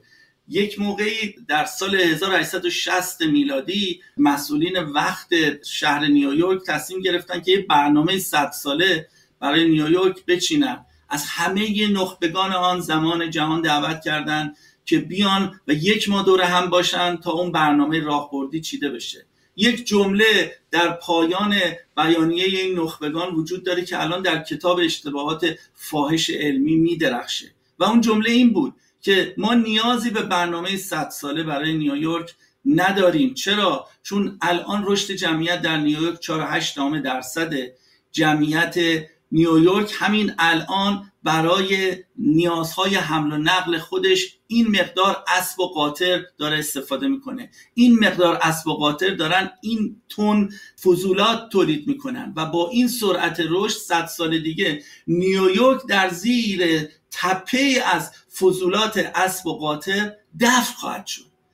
به همین شکل با عدد و رقم بهش رسیده بودم. در صورت که در پایان همون قرن یعنی در آغاز قرن بیستم اولین خودروها اومد بیرون. مثلا دیگه نیازی به استفاده از اسب و قاطر نبود و مشکلات حل شد. پس ما اتفاقا میگیم که علم می‌تونه پاسخ بسیاری از خطاهایی که ما کردیم رو بده. برای همین هم هستش که تاکید می‌کنیم بریم سراغ استحصال انرژی های نو. الان می‌تونن یک گروهی برن تو یک کنسرتی بزنن بکوبن و از پاکوبیدن اونها انرژی لازم برای همون کنسرت هم تامین بشه. پنج سال پیش اگه در مورد این مسئله با هم صحبت می‌کردیم فکر می‌کردیم داریم در مورد یه موضوع علمی تخیلی صحبت می‌کنیم. ولی الان این اتفاق داره میفته و علم داره پیشرفت می‌کنه و ما میگیم چرا از این مزیت ها به درستی استفاده نکنیم و اصلا بی جنبانه همیشه ما میگیم فعال محیط زیست محکومه که ناامید نباشه. اگر یک فعال محیط زیستی رو دیدید که داره فقط قر می‌زنه داره مرسی سرایی می‌کنه و داره بر تبل ناامیدی میکوبه. بدونید که اون یک فعال واقعی یک اکتیویست و یک کنشگر واقعی در حوزه محیط زیست نیست. نیست. حالا حالا اتفاقا خیلی جای خوبی رسیدیم. ببینید من یکی از اساتیدی که در سال اول دانشگاه بهش برخوردم دکتر رضا منصوری بود که شاید بشناسید از بله. افرادی که در مورد توسعه خیلی حرف زده. کتاب غرب چگونه غرب شد از صادق زیبا کلام جز کتاب های حالا دیگه دارن می‌خونن. حداقل در میان اصلاح طلبان که غربگراتر مدرن مدرنیستتر هستن توسعه گراتر هستن این نگاه هستش که خب غرب یه راهی رو رفتش راه علمی شدن رو از خرافات از دین از سنت فاصله گرفتش و تونست خودش بکشه بالا. همین الان آقای محمد فاضلی در مقاله‌ای که تازه نوشته بودن نوشته بودن که اگر شما جی دی پی تون رشد در واقع نرخ توسعه سالانه‌تون 8 درصد بود آمریکا نمی‌تونه برای شما شاخ و شونه بکشه و غیره و اینها. این نگاه در میان حداقل بدنه غربگرای ایران هستش. و جوان 20 ساله ایرانی هم وقتی بهش میگید که خوش سالی در اهواز اتفاق افتاده اولین حرفی که می‌زنه این که چرا آب دریا رو شیرین نمی‌کنه عربستان کرده. یعنی ما اولین چیزی که سراغش میریم برای حل مسئله محیط زیستی یک راه حل های علم محوریه شاه محمد رضا پهلوی توی خاطرش بود که از خلیج فارس به دریای خزر وصل کنه. حتی حتی نقشه از بین بردن کوهستان ها هم بود. به نظر شما برای محیط زیست محورتر شدن توسعه در ایران نباید این پارادایم رو ما باش مقابله کنیم؟ یعنی به نظر میاد که پارادایم توسعه از بنیان در ایران مشکل داره. جمهوری اسلامی هم این رو به ارث گرفت. در واقع همون پارادایم توسعه رو بر سرش به شکلی ریش در آورد و مذهبی شد ولی همون پارادایم توسعه ادامه پیدا کرد. از اون طرف هم شما با سنتی شدن و در واقع درجا زدن در تاریخ به روش قجر معتقد نیستید. معتقدید که ما می‌تونیم از علم استفاده کنیم. چگونه میشه این دو رو با هم آشتی داد؟ ببین بهترین راهش همینه که فضاهایی وجود داشته باشه که بشه گفتگو کرد تو جامعه. چرا من و شما باید توی همچین فضای محدودی با هم صحبت بکنیم؟ چرا رسانه ملی ما باید یه آدمی مثل محمد درویش رو ممنون تصویر بکنه؟ چرا من باید برای اینها تهدید امنیتی باشم؟ همه حرف اینه. وقتی شما اجازه نمی‌دید حتی یه آدمایی مثل ما بیایم حرف بزنیم گفتگو بکنیم مناظره بکنیم. خب معلومه که حاصلش میشه همین تشدید این فضاهای دو قطبی و افزایش شکاف. اگر شما مثال عربستان رو می‌زنید که چرا رفته سراغ شیرین کردن آب عربستان سی میلیون نفر جمعیت داره آقای علیزاده. و برای تامین آب شرب فقط مردمش در یک سال به سه میلیارد متر مکعب آب نیاز داره. سه میلیارد متر مکعب. کل آب قابل استحصال عربستان در یک سال یک میلیارد متر مکعب. یعنی فقط برای تامین آب شربش به 300 درصد بیشتر از منابع آب قابل استحصال داخل کشورش نیاز داره. مقایسش کنید با ایران. ایران آب قابل استحصالش در سال حدود 100 میلیارد متر مکعبه. و کل آب مورد نیاز مردمش 8 میلیارد متر مکعبه برای آبش رو. یعنی 8 درصد آب قابل استحصال یک ساله ایران می‌تونه نیاز آب شرب همه ایرانیان رو برای یک سال تامین بکنه. آیا مایی که فقط 8 درصد آبمون می‌تونه آب شرب رو تامین بکنه؟ بازم باید با کمبود آب و ترس از گشنگی و تشنگی رو برو باشیم. عربستان هم باید رو برو باشه. ما هم باید بریم و حدود 300 هزار میلیارد تومن پول بذاریم برای شیرین کردن آب. چرا؟ به خاطری که ما اومدیم و اسکناس های ده هزار تومنی رو انداختیم تو شومینه سوزوندیم به بهانه اینکه می‌خوایم خودمون رو گرم بکنیم و بعد به جای اینکه بریم به بچه‌مون بگیم که عزیزم چرا با اسکناس های ده هزار تومنی خودت گرم کردی؟ روش های ارزون وجود داشت برای اینکه خودت گرم کنی؟ بگیم که نه نگران نباش. روی اون گنجه هم اسکناس هست برو بردار بسوزون. ما آبمون رو هدر دادیم. ما می‌تونستیم به جای 80 میلیارد متر مکعب آبی که به بخش کشاورزی میدیم با 20 میلیارد متر مکعب تولیدی به مراتب بیشتر در بخش کشاورزی داشته باشیم. اما هیچ کدوم از این کارا رو نمی‌کنیم. میگه اشکالی نداره. آب تموم شد. میریم آب و انتقال میدیم از های کارون. از زاب انتقال میدیم. های قطری از علیاباد کتول انتقال میدیم. اینجا هم تموم شد. میریم از خلیج فارس انتقال میدیم از خزر انتقال میدیم از عمان انتقال میدیم. کشوری که 25 میلیون نفر از افرادش مطابق گزارش مرکز آمار ایران زیر خط مطلق فقر هستن. شما به چه اجازه ای می‌خوای 300 هزار میلیارد متر مکعب 300 هزار میلیارد تومن از پول این کشور خرج این طرحهای انتقالات بکنید در صورتی که حتی یک میلیونیوم این رقم رو خرج بازچرخانی آب نکردید. شما خرج تصویه خونه نکردید. شما خرج تصویه شیرابه نکردید. شما خرج مدیریت زباله نکردید. من دیروز در جنگل شفارود بودم آقای علیزاده در استان گیلان. یکی از زیباترین جنگل های جهان نه فقط ایران. بیش از یک میلیون درخت رو قطع کردن اونجا می‌خوان صد بسازن به نام صد شفارود. یک میلیون درخت هیرکانی یعنی درختهایی که عمر متوسطشون بالای 150 سال بوده. به چه بهانه‌ای در گیلان می‌خوان صد بسازن؟ گیلان تنها استان ماست مطابق گزارش سازمان زمین شناسی که توش فرونشست اتفاق نیفتاده. یعنی در بین 31 استان ما تنها استان گیلانه که دچار بحرانی به نام فرونشست نیست. گیلان تنها استان ماست که میانگین ریزش های آسمانیش چهار برابر متوسط نیازهای مردمشه. یعنی در گیلان اگر حد اکثر 3 متر 4 متر یا 5 متر بکنی به آب می‌رسی چرا پس باید شما تو گیلانم برید صد بسازین میگن که آره ما تو گیلان آب چرا؟ داریم. چرا اما آب چرا چرا آره.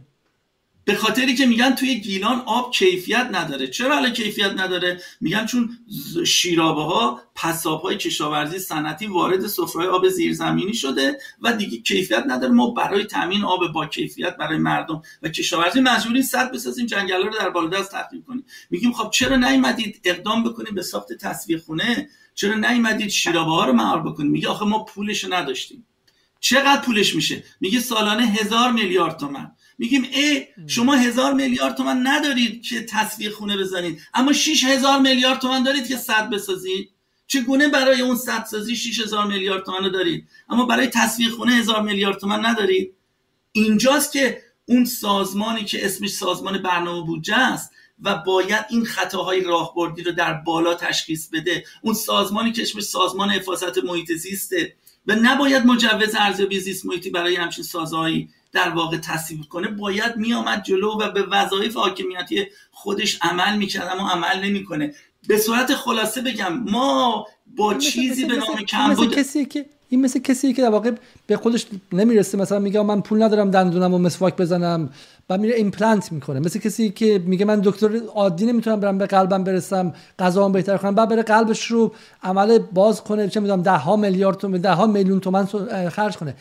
نگاه نگاه جراحی هر چی که مشکل داره چاقو جراحی رو بندازیم درسته؟ و, و در واقع این پارادایم فکری رو باید ما عوض کنیم بعد از, از نگاه شما. یعنی ما یعنی ما جایی که با یک مبلغ اندکی می‌تونستیم مسئله رو حل کنیم ولش کردیم بعد رفتیم چون این غرور رو داریم که می‌تونیم با طبیعت جراحی های بزرگ کنیم. ما جر... ما همون چاقویی که شما گفتید چاقوی جراحی رو در طبیعت تکنولوژی به ما داده و ما داریم چاقو رو همینجوری به در سر و صورت ایران می‌زنیم و شما معتقدید که در همین 50 60 سال کاری باش کردیم که در چند هزار سال نشد. حالا من می‌خوام اگر میشه اینجا وایستم بحث رو بچرخونم. چون ما قبول کردیم. ما حالا قبول کردیم یا نکردیم که مخاطب مربوطه. این بحث رو ما اینجا انجام دادیم. در مورد رابطه شما با توسعه. من می‌خوام بگم برای اونهایی که معتقدن محیط زیست در خطره اگر شما همچنان وقت دارید و انرژی دارید. چون یک ساعت و 15 دقیقه حرف زدیم یه مقدارم مورد این حرف بزنیم چه باید کرد. یکی از مخاطبات پرسیده بود که از مهمان محترم بپرسید حالا که حالا این بحث رو مطرح کردن چه باید کرد؟ من می‌خوام وارد چه باید کرد محیط زیست با شما. وقت دارید شما در ویش 20 دقیقه بله بله. بدیم بله. خب بسیار خوب. حالا پس پس بذارید من از اینجا بگم. مسئله اینه که پارادایم ذهنی ما این بوده که باید توسعه پیدا کنیم امنیت غذایی پیدا کنیم خودکفایی پیدا کنیم و اینم تو ذهن ما بوده. هر کی حرف متفاوت زده بهش مشکوک شدیم که از اسرائیل پول گرفتی از آمریکا پول گرفتی و غیره. خب در مورد محیط زیستم کسی حالا فعالای محیط زیست تا تازگی ها جدی نگرفت تا اینکه بحث ریزگردها اتفاق افتاد و بحث خوشسالی خوزستان دیدن که اوضاع اوضاع خرابه. حالا ما می‌خوام بریم بریم که این قضیه رو درست کنیم ولی می‌بینیم که زینفعان زیادی هستن. و و شما می‌دونید تو خود غرب هم وقتی زینف یا استیک هولدر پاش وسط میاد تغییر سیاست ها کار آسونی نیستش. حالا فکر می‌کنن که تو ایران تو ایران رسانه آزاد نیست ولی من به شما خیلی ساده بگم. تو آمریکایی که رسانه آزاد هست به خاطر اینکه چیزی به اسم NRA یا National Rifle Association یا سازمان اسلحه ملی قدرت خیلی زیادی داره لابی زیادی داره رسانه زیادی داره می‌تونه رسانه بخره باعث شده که نتونن اسلحه رو از دست سری دیوانه وردارن هفته یک بار بچه های مردم میرن تو مدرسه بهشون شلیک میشه و کشته میشن. همینطور در مورد دخانیات تا دو همین ده سال پیش کسی نمی‌تونست دخانیات رو ممنوع کنه. چون سازنده های بزرگ جهانی دخانیات پول داشتن و می‌تونستن. برای این سیاست گذاری عوض کردن آسون نیستش. شما بارها از مافیای سدسازی حرف زدید خب؟ و یک از زینفعان یک از پایه های این قضیه مافیای سدسازیه خب؟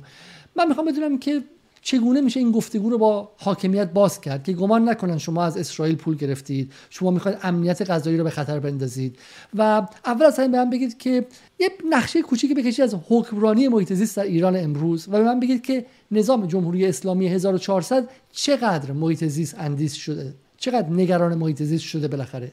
بذار باید دو تا مثال که تو سالهای قبلیتونم بود و نتونستم بهش جواب بدم اشاره کنیم. شما اشاره به بحث دوچرخه سواری کردی. الان وزارت بهداشت درمان و آموزش پزشکی ما اعلام کرده که ما به قیمت سال 92 برای درمان دیابت، کبد چپ، فشار خون و سکتای قلبی 50 هزار میلیارد تومن داریم سالانه هزینه می‌کنیم.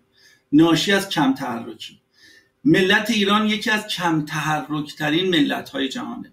آموزش و پرورش ما میگه که وزن متوسط دانش آموزان زیر دوازده سال در ایران در طول یک دهه اخیر دو برابر شده. این اتفاق در بین 263 کشوری که در جهان وجود داره به جز ایران در هیچ جای دیگری نیفتاده. خب برای اینکه این مسئله درمان بشه ما باید چیکار کنیم؟ ما باید مبلمان شهری رو از خودرو محوری به بوم محوری تغییر بدیم. یعنی چیکار کنیم؟ یعنی شرایطی در مبلمان شهری ایجاد بکنیم که شهروندان احساس بکنن با امنیت می‌تونن خودروهای شخصیشون رو بذارن کنار و از دیگر مدهای حمل و نقلی حالا وسایل حمل و نقل عمومی دوچرخه یا پیاده استفاده بکنن. پس اگر توصیه می‌کنیم که کشور باید بره به سمت شرایطی که مردم بتونن بهتر بیشتر ایمنتر سیفتر از دوچرخه استفاده بکنن فقط در مورد یک مسئله احساساتی یا آرمانی صحبت نمی کنیم تهرانی که ما داریم در موردش صحبت می کنیم مطابق گزارشی که معاونت ترافیک شهرداری تهران منتشر کرده. بیش از 70 درصد معابرش شیبش زیر 5 درصده. یعنی به راحتی در 70 درصد معابر تهران ما می‌تونیم از دوچرخه استفاده بکنیم. چرا از دوچرخه استفاده نمی‌کنیم؟ چرا در کشوری که صحبت از اقتصاد مقاومتی می‌کنه صحبت از این می‌کنه که ما باید ساده زیست باشیم ترویج دوچرخه سواری زاویه پیدا می‌کنه با برخی از حرفایی که آقایون می‌زنن. آیا حرف ما مخالف مسائل ملیه یا حرف کسانی که در برابر دوچرخه سواری میستن بدون که این مطالعات داشته باشن؟ نایب رئیس کنونی شورای شهر میگه که مسئله دوچرخه سواری مسئله فانتزیه و اصولا در شهری که هوا آلوده است که نمیشه از دوچرخه استفاده کرد. خب عزیز من چرا این شهر آلوده است؟ به خاطر که بخش بزرگی از مردم دارن از خودرو استفاده می‌کنن. شما اگر تشویق بکنید و مسیرهای ایمیل دوچرخه سواری ایجاد بکنید مردم دیگه از خودروی شخصی استفاده نمی‌کنن و به شدت میزان آلودگی کاهش پیدا می‌کنه و مطابق پژوهش هایی که در دانشگاه معتبر جهان انجام گرفته تا شاخص 150 استفاده از دوچرخه به مراتب خطرش از استفاده از خودرو کمتره. و در همین تهرانی که ما داریم ما هم صحبت می‌کنیم کمتر از سی روز سال. شاخص آلودگی هوا از 150 میره بالاتر. یعنی ما در 11 ماه سال به راحتی در 70 درصد معابر تهران می‌تونیم از خودرو استفاده کنیم. یعنی ما می‌تونیم به جای 60 هزار میگه از خودرو از دوچرخه استفاده کنیم. یعنی به جای 60 هزار سفری که الان روزانه داره با دوچرخه انجام میشه ما به راحتی می‌تونیم این رقم رو به دو میلیون سفر افزایش بدیم. یک پژوهشی که در اتحادیه اروپا انجام شده میگه به ازای هر کیلومتری که یک راننده خودرو به جای استفاده از خودرو از دوچرخه استفاده بکنه می‌تونه 20 تا 27 یورو به اقتصاد اون شهر کمک بکنه. پس ما به جایی که بریم تراکم فروشی بکنیم به جایی که بریم فضا بفروشیم با ترویج دوچرخه سواری با ترویج پیاده را هم می‌تونیم مشکل آلودگی هوا رو حل بکنیم هم آلودگی صوتی رو حل بکنیم هم ترافیک رو حل بکنیم و هم کم تحرکی رو حل بکنیم. خیلی در واقع های دیگری وجود داره که می‌تونیم اینجا در مورد مسئله در مسئله در مورد مسئله تر انتقال آب در واقع خلیج فارس به خزر و اینکه ما می‌خوایم بیایم وسط کشور رو هم آب بریزیم این هم یه نکته رو من به شما بگم. ببینید میگن که ما اگر بیایم و مرکز ایران کبیر ایران رو پر از آب بکنیم می‌تونیم یک تعدیل اقلیمی ایجاد بکنیم تحول اکولوژیکی ایجاد بکنیم پوشش ایجاد بکنیم کشاورزی رو در واقع رونق بدیم از این حرفا. سوال من اینه الان در دو طرف خلیج فارس دو طرف دریای عمان دو طرف دریای احمر دریای سرخ که این همه آب وجود داره الان وضعیت اقلیمی تغییر کرده؟ الان ما در دو طرف خلیج فارس جنگل داریم بهش داریم مسئله اینجاست که چیزی که مهمتر از میزان آبه عرض جغرافیاییه. شما توی دل کبیر هم اگه کلش آب بریزی نمی‌تونی تغییر اقلیم ایجاد کنی. اونجا همچنان 4000 تا 5000 میلیمتر تبخیر سالانه داره چون عرض جغرافیاییش پایینه هرگز شما تغییر اقلیمی اونجا ایجاد نمی‌کنی. مضافم به این که آب شور خلیج فارس و دریای عمان رو وارد مرکز ایران می‌کنید و باعث میشید سفرهای آب شیرین و آبخانه های ایران هم به شدت آلوده بشه و امنیت غذایی به شدت به مخاطره بیفته و اتفاقا کشور دچار فروپاشی بشه. سوال ساده تر اگر واقعا با چسبوندن شمال به جنوب ایران می‌تونستیم ما تحول ایجاد بکنیم. ایالات متحده آمریکا که به مراتب کشور پرقدرتتر ثروتمندتر و تکنولوژی قوی تری داره چرا پس مشکل آریزوناشو مشکل کالیفرنیاشو حل نمی‌کنه. چرا مشکل یوتاش حل نمی‌کنه؟ چرا نمیاد از دریای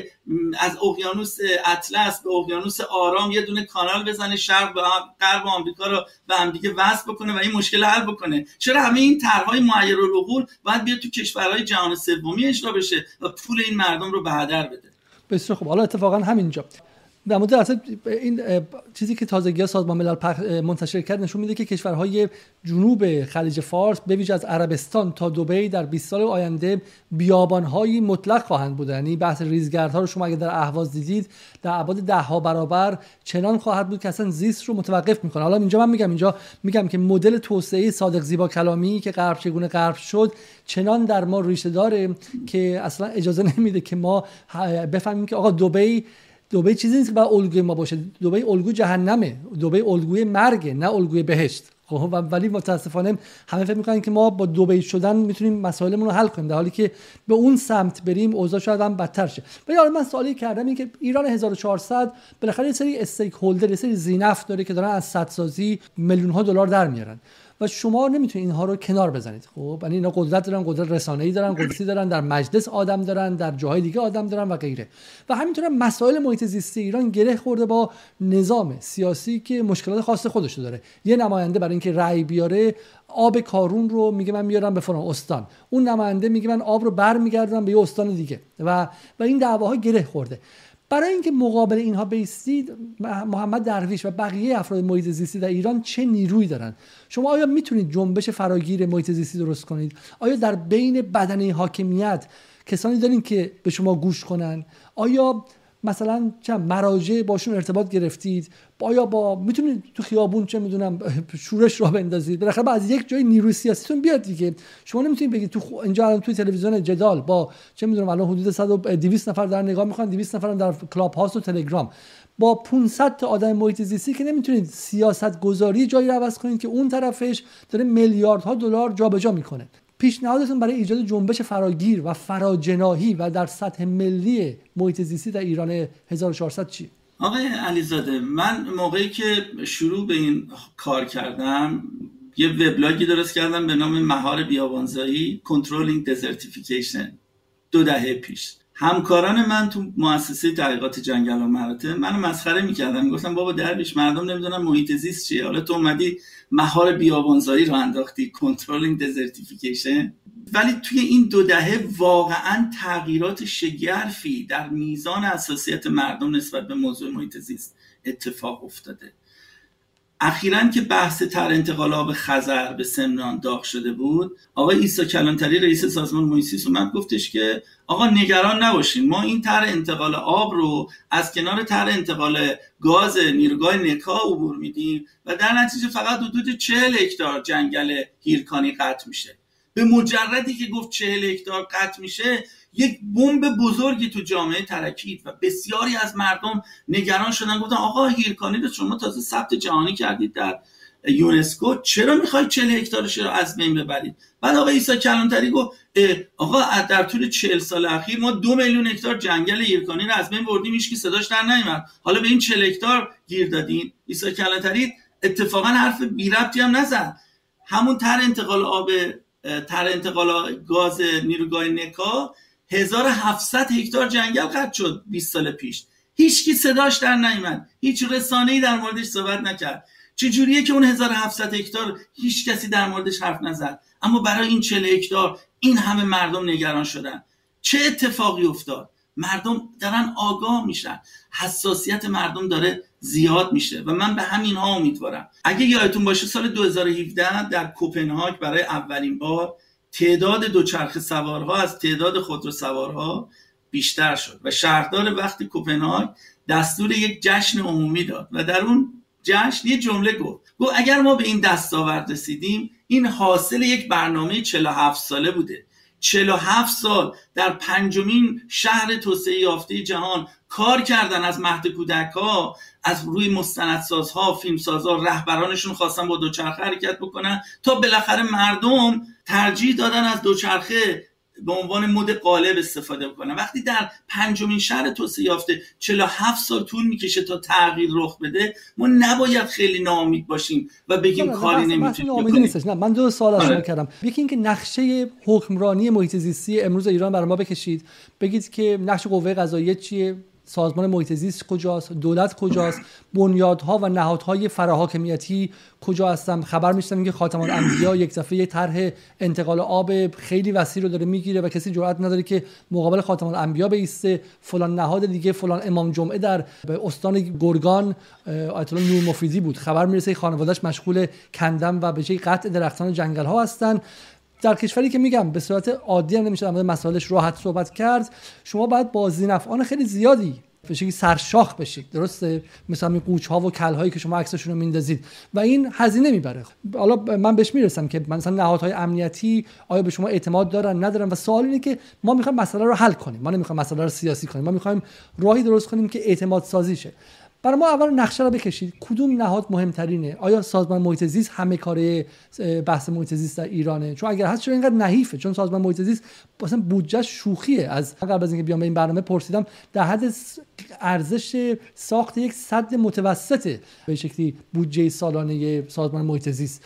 برای ما یه توصیفی می‌خوایم در از یک دو دقیقه دو سه دقیقه حکمرانی محیط زیستی جمهوری اسلامی 1400 سد بختیاری که الان دارن میسازنش بودجهش نه برابر بودجه سالانه سازمان حفاظت محیط زیسته فقط یه صد صد بختیاری که دارن دارن میسازنش. بله ببینید ما مدام میگیم که در ایران یک کشوریه که یک اصل مترقی به نام اصل پنجاه قانون اساسی داره و اصل پنجاه قانون اساسیش میگه که حفظ محیط زیست لازمه حیات اجتماعی رو به رشد مردم ایرانه.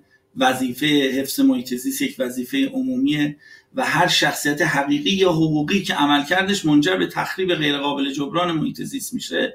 ما مردم می‌تونیم علیه اون اعلام جرم بکنیم و دادستان به عنوان مدعی العموم باید بیاد وسط.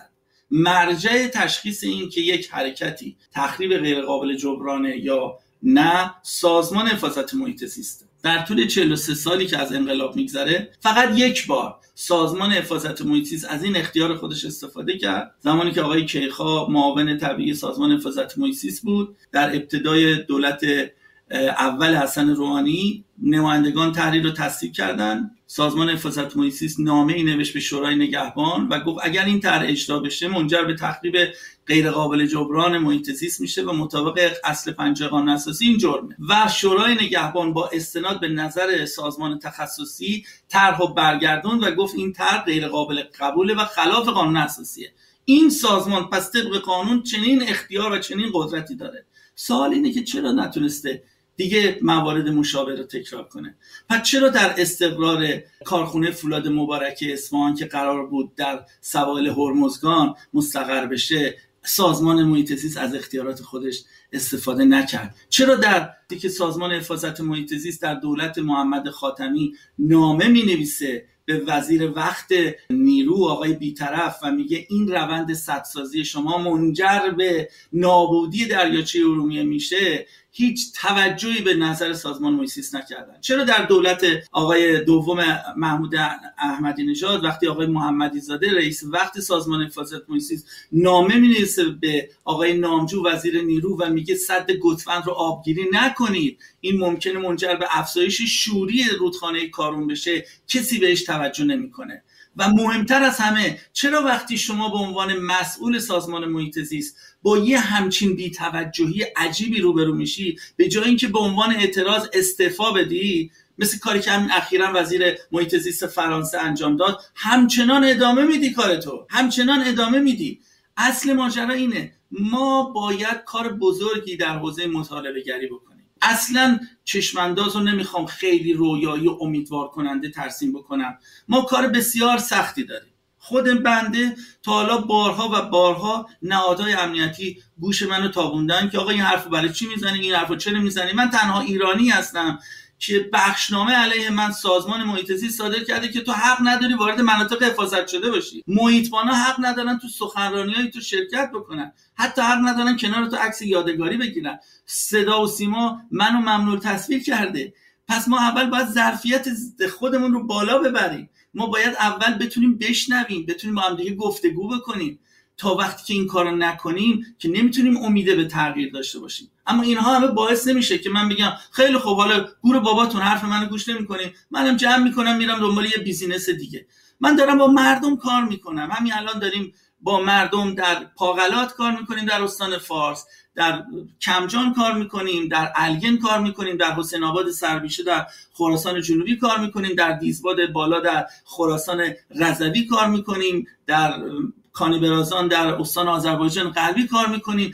این لکه ها و این پایلوت های امید بخش رو داریم ترویج می‌کنیم تا ببینن که میشه کارهایی کرد. میشه مهاجرت معکوس ایجاد کرد. میشه شغل ایجاد کرد. میشه تاباوری ایجاد کرد. یواش یواش بعد این اعتماد برگردیم به سازمان محیط زیست. برگردیم به اون نقشه حکمرانی. پس پس اصل کار سازمان محیط زیست و و قانون هم بهش قدرتی میده. خب من سال ساده ای کنم. رئیس قبلی دوره کلانتری بود. در دوره کلانتری سازمان محیط زیست چه کارهایی کرد که درست بود؟ چه کارهایی کرد که چه کارهایی نکرد؟ و در واقع در دوره کلانتری چقدر محیط زیست ایران ترمیم شد و چقدر تخریب شد؟ اصل ماجرا همینه. یعنی کسی رو که می‌ذارم به عنوان رئیس سازمان محیط زیست انتظاری که داریم اینه که آدم متخصص این کار باشه کاربلد این کار باشه تجربه داشته باشه. خود آقای عیسی کلانتری اولین مصاحبهش این بود که بنده رو در جایی گماردن که من به 95 درصد این حوزه اشراف نداره آقا مگه قهد رجال بود که شما آقای روحانی بیاید آقای کلانتری رو بذاری رئیس سازمان محیط مشاور آقای کلانتری اون موقع من هنوز مدیر کل بودم در سازمان محیط آقای خراسانی اومد پیش من و گفتش که حاجی رفته پیش آقای روحانی گفته بابا ما پیر پاتالا رو برای چی می‌ذاری رئیس سازمان؟ بیا یه جوان بذار. خود حاجی نمی‌خواسته قبول کنه. حاجی یعنی منظورش آقای دکتر کلانتری. ولی آقای رئیس جمهور گفته نه تو بهترین کس هستی تو می‌تونی کارهای من رو در واقع در سازمان ببری جلو. و آقای روحانی اومد تو اولین جلسه با استاندارا گفتش من می‌خوام یه خبر خوب به شما بدم. دیگه اون سختگیری ها در دولت اول من تموم شد. حالا من یه آدمی رو گذاشتم در سازمان حفاظت محیط زیست که شما می‌تونید طرحهای توسعهتون رو ببرید جلو. و خیلی جالبه در دفتر ارزیابی سازمان محیط زیست که برای اولین بار 51 درصد طرحها به دلیل عدم در واقع تناسبش با ملاحظات محیط زیستی رد شده بود به دستور عیسی کلانتری همه اون طرحها تایید شد. حتی سه تا از این طرحهای تایید شد که خود سرمایه گذاراش گفته بودن آقا ما منصرف شدیم. به نظرمون این طرحها خطرناکه. اینا رو نباید اجرا کرد. سازمان محیط میگه نه اینا رو اجرا کنید. هیچ اشکالی نداره. یعنی آقای عیسی کلانتری اصلا فهم محیط که نداشت هیچی زاویه جدی داشت با محیط اومد گفتش که مسئله حفاظت از یوز آسیایی مسئله ساده جزئیه. چرا اینقدر اینو بزرگ می‌کنی؟ یوز پلنگ آسیایی نماد طبیعت ایرانه. اگر حال یوز پلنگ آسیایی خوب باشه یعنی حال تومهاش خوبه. حال تومهاش یعنی حال جبیر و آهوها یعنی حال علفخاران چه موقع حال علفخاران خوبه؟ وقتی که حال مواد غذایی یعنی حال پوشش گیاهی خوب باشه. چه موقع حال پوشش گیاهی خوبه؟ وقتی که حال منابع آب خوب باشه و وقتی حال منابع آب و خاک خوب باشه یعنی غذایی که از این سرزمین به دست میاد غذای سالمی است ما درگیر سونامی سرطان نمیشیم. ده میلیارد دلار ترنوور مالی داروهای ضد سرطان سه برابر بودجه وزارت آموزش پرورش نخواهد بود. چگونه ممکنه رئیس سازمان حفاظت از چنین فهمی برخوردار نباشه که بیاد چنین حرفی رو بزنه. رئیس سازمان حفاظت محیط میگه من متولی سازمانی هم که توش ده تا کارشناس گرگ هست اما یه کارشناس آب نیست و اینو به عنوان نقطه ضعف این سازمان معرفی می‌کنه. ما از یه همچین آدمی نمی‌تونیم انتظار داشته باشیم که عمل کرده درستی داشته باشه. رئیس این سازمان میاد مرجعیت تنوع زیستی رو به جایی که از وزارت خارجه بگیره بیاره تو سازمان محیط میده به وزارت جهاد کشاورزی. یعنی حالا دیگه تولیت در واقع میشمار خرس سیاه بلوچی یوزپلنگ آسیایی باید توسط سازمانی مدیریت بشه که یک کارشناس تو حوزه تنوع زیستی هم نداره. ما از اون سازمان انتظار معجزه خواهیم داشت. خب پس آنچه شما گفتین حرف جالبی بود. حسن روحانی از عیسی کلانتری خواسته بود که سختگیری های محیط زیستی رو در دوره دومش کنار بذاره. دوره دوم دوره ای که ما می‌دونیم تحریم ها دوباره برگشته و اوضاع خوب نیست. پس دوره اول شما میگید که در دوره ابتکار بهتر بود یعنی اوضاع محیط زیست ایران؟ به مراتب بهتر بود. ما, ما انتقادات جدی به دولت اول حسن روحانی هم داشتیم. اما دلیل برکناری معصوم ابتکار به خاطر سهلنگاریاش نبود. به خاطر این بود که در برابر تر انتقالاب خزر به سمنان که وعده رئیس جمهور بود که به حوزه انتخابی خودش آب برسونه ایستاد. و آقای ایسا کلانتری گفت من میام و این مشکل حل می‌کنم. و خوشبختانه به خاطر مقاومت مردمی که اتفاق افتاد ایسا کلانتری هم نتونست تر انتقالاب خزر به سمنان و تا این لحظه اجرا بکنه. مسئله ما اینه که آمدن و رفتن حرف سنگینی می‌زنید میگید که حسن روحانی به خاطر حوزه انتخابی خودش و شهر خودش می‌خواست در واقع محیط ایران رو درش یک عمل عملا میشه خلاف قانون و و همینطور هم خطرناک از نظر محیط زیستی انجام بده. درسته؟ بذار اصلا یه حرف خیلی سنگین تر بس بزنم. شما نگاه کنید وقتی آقای رئیس جمهور ما کرمانی بود آقای هاشمی رفسنجانی بود طرحهای انتقالات به سمت کرمان اجرا شد. بلکه رئیس جمهور ما یزدی شد تر انتقالات به سمت یزد اجرا شد. بلکه بعد از اینکه ما دو تا رئیس جمهور داشتیم از استان سمنان که اینا از نظر مواضع سیاسی کاملا با هم متضاد بودن یعنی احمدی نژاد و حسن روحانی تنها طرح احمدی نژاد که آقای روحانی به شدت دنبالش بود که اجرا بشه همین طرح انتقالات خزر به سمنان بود. چرا می‌خواست اجرا بکنه؟ چون به خاطر که حوزه انتخابه. کلا ما باید وایسیم که مثلا یه بار یه رئیس جمهور از یاسوج از کوکیل و بویرحمت بیاد که مشکل 40 درصد بیکاری کوکیل و بویرحمت حل بشه. چرا باید رنگ های نژادی قومیتی و قبیله همچنان مقدم باشه بر تفکرات ملی؟ ما این مشکل تو مجلس هم داریم. نماینده مجلس باید اول نماینده مردم ایران باشه. در صورتی که نماینده مجلس میگه آقا من می‌خوام در فلانجا در حوزه انتخابی خودم حتما دو تا صد بسازم دو تا کارخونه ایجاد بکنم چهار تا جاده بسازم. و اصلا کاری نداره که اینها واقعا نیاز ملی این کشور هست یا نه. آقای خورم به بحث محلی محور می‌رسیم. من می‌خوام شما اینجا باز برگردونم. در مورد خانم ابتکار. چون در مورد خانم ابتکار یکی از چیزایی که از شما به خانم ابتکار نزدیکتر بودین و شما به از مشاورانشون بودین و میگن که شاید این در نگاه شما تاثیر گذاشته باشه. یکی از چیزایی که از خانم ابتکار هم می‌گفتن که به قول معروف به قول انگلیسی تضاد منافع هستش. همسرشون در تولید بنزین هایی که آلودگی ساز بود نقش داشتن و منفعت میبردن. خودشون رئیس سازمان محیط زیست شده بودن. برای همین در مورد آلودگی تهران اونقدر حرف نمی‌زدن مثلا. و در واقع خانم ابتکارم در دوره محیط زیست در دوره ریاستش بر سازمان محیط زیست علیه السلام نبود و میگن که محمد درویش اون دوره رو خیلی روادارانه تر نقد می‌کنه تا دوره عیسی کلانتری رو. و بعد میگن عیسی کلانتری کسی که درش ارومیه رو احیا کرد و شما تا حدی دارین نامنصفانه نقدش می‌کنید. دریاچه ارومیه الان احیا دریاچه ارومیه الان احیا شده؟ سال 96 خانم ابتکار با قایق رفت داخلش و رأی جمع کرد به واسطه دریاچه ارومیه برای طرفداران نه اون...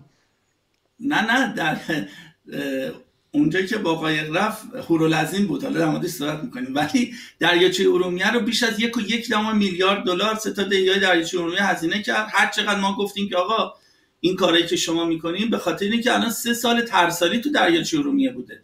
و امسال که ترسالی نبود می‌بینید که وضعیت دریاچه ارومیه به شدت نگران کننده است. پس عیسی کلانتری کارنامهش در احیای دریاچه ارومیه هم اصلا خوب نبوده.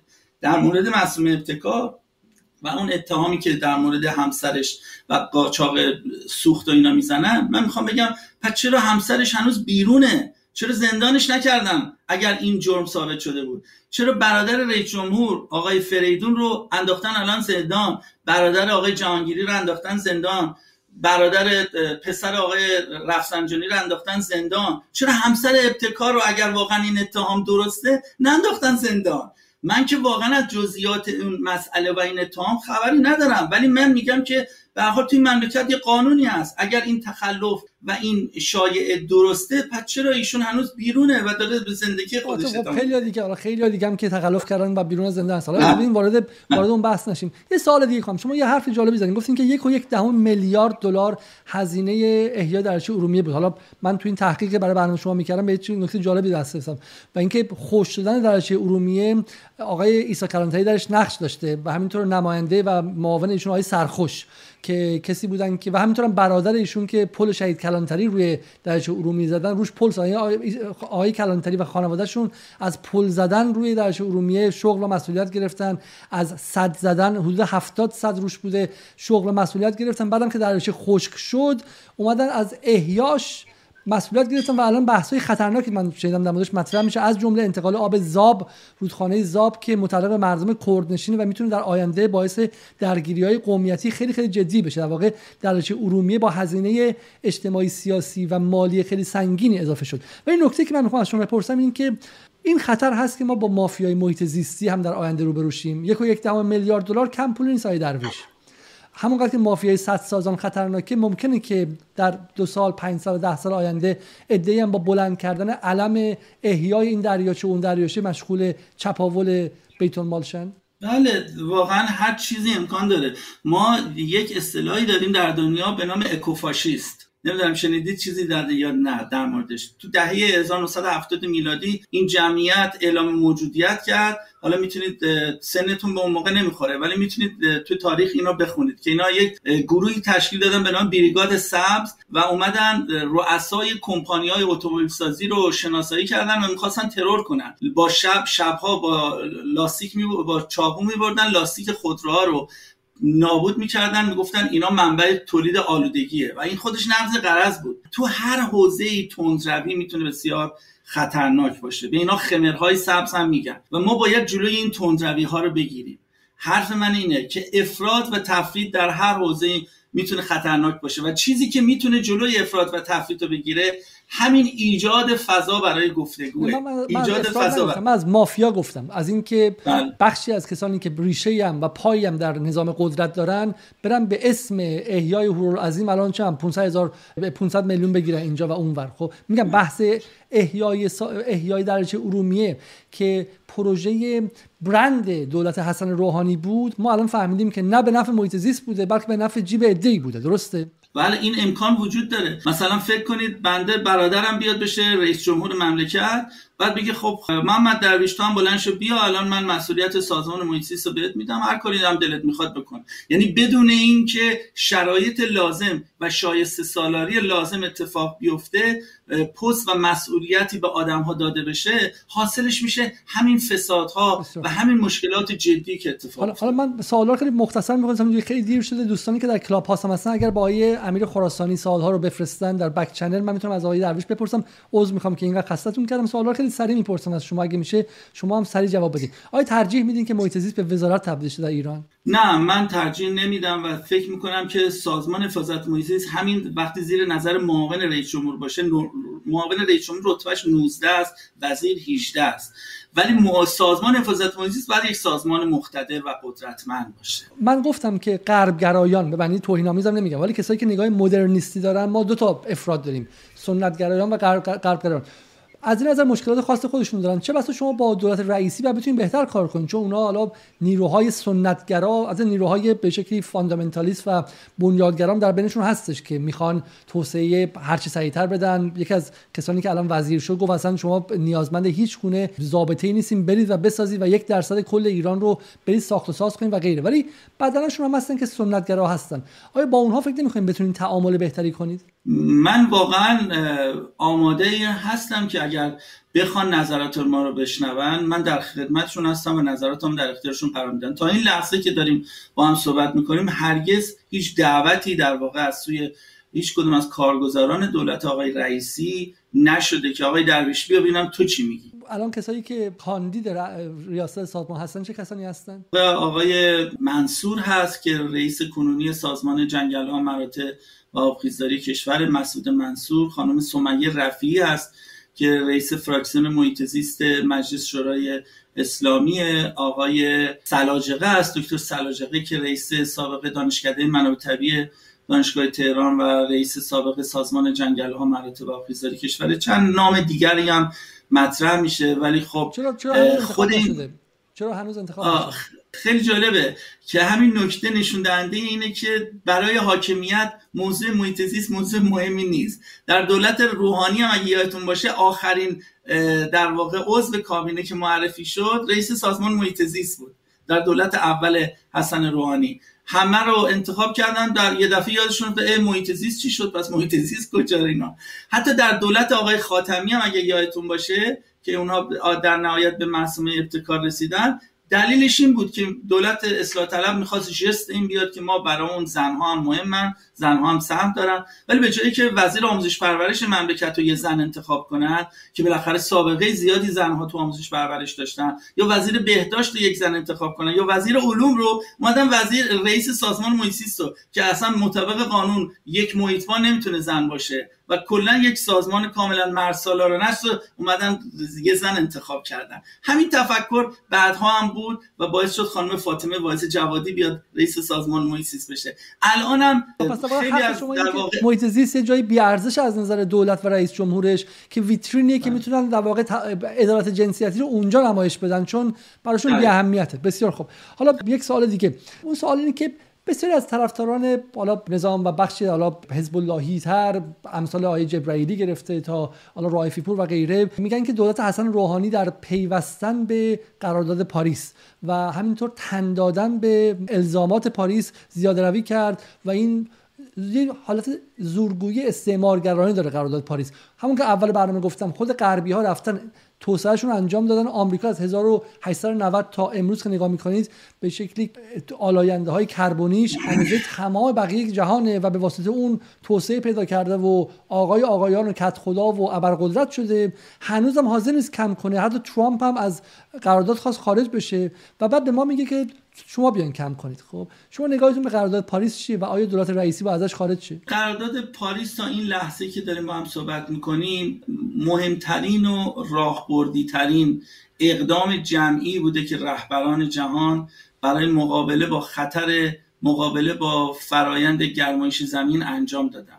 هرچند که این مهمترین و راهبردی ترین اقدام همچنان با اون چیزی که باید اتفاق میافتاد فاصله زیادی داره.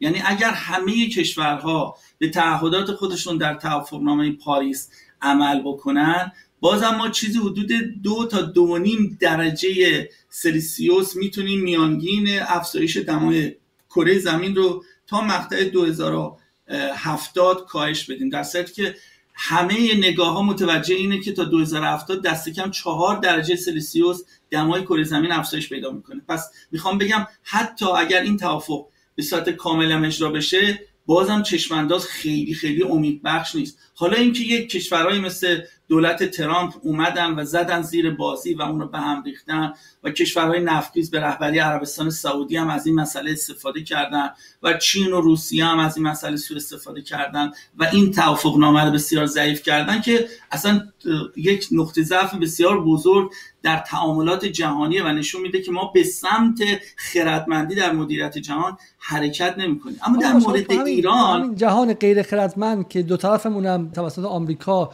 به ویران تبدیل شده الان ما باید هزینه چه می‌دونم مردم آمریکا و مردم چین رو بدیم که توسعه پیدا کردن؟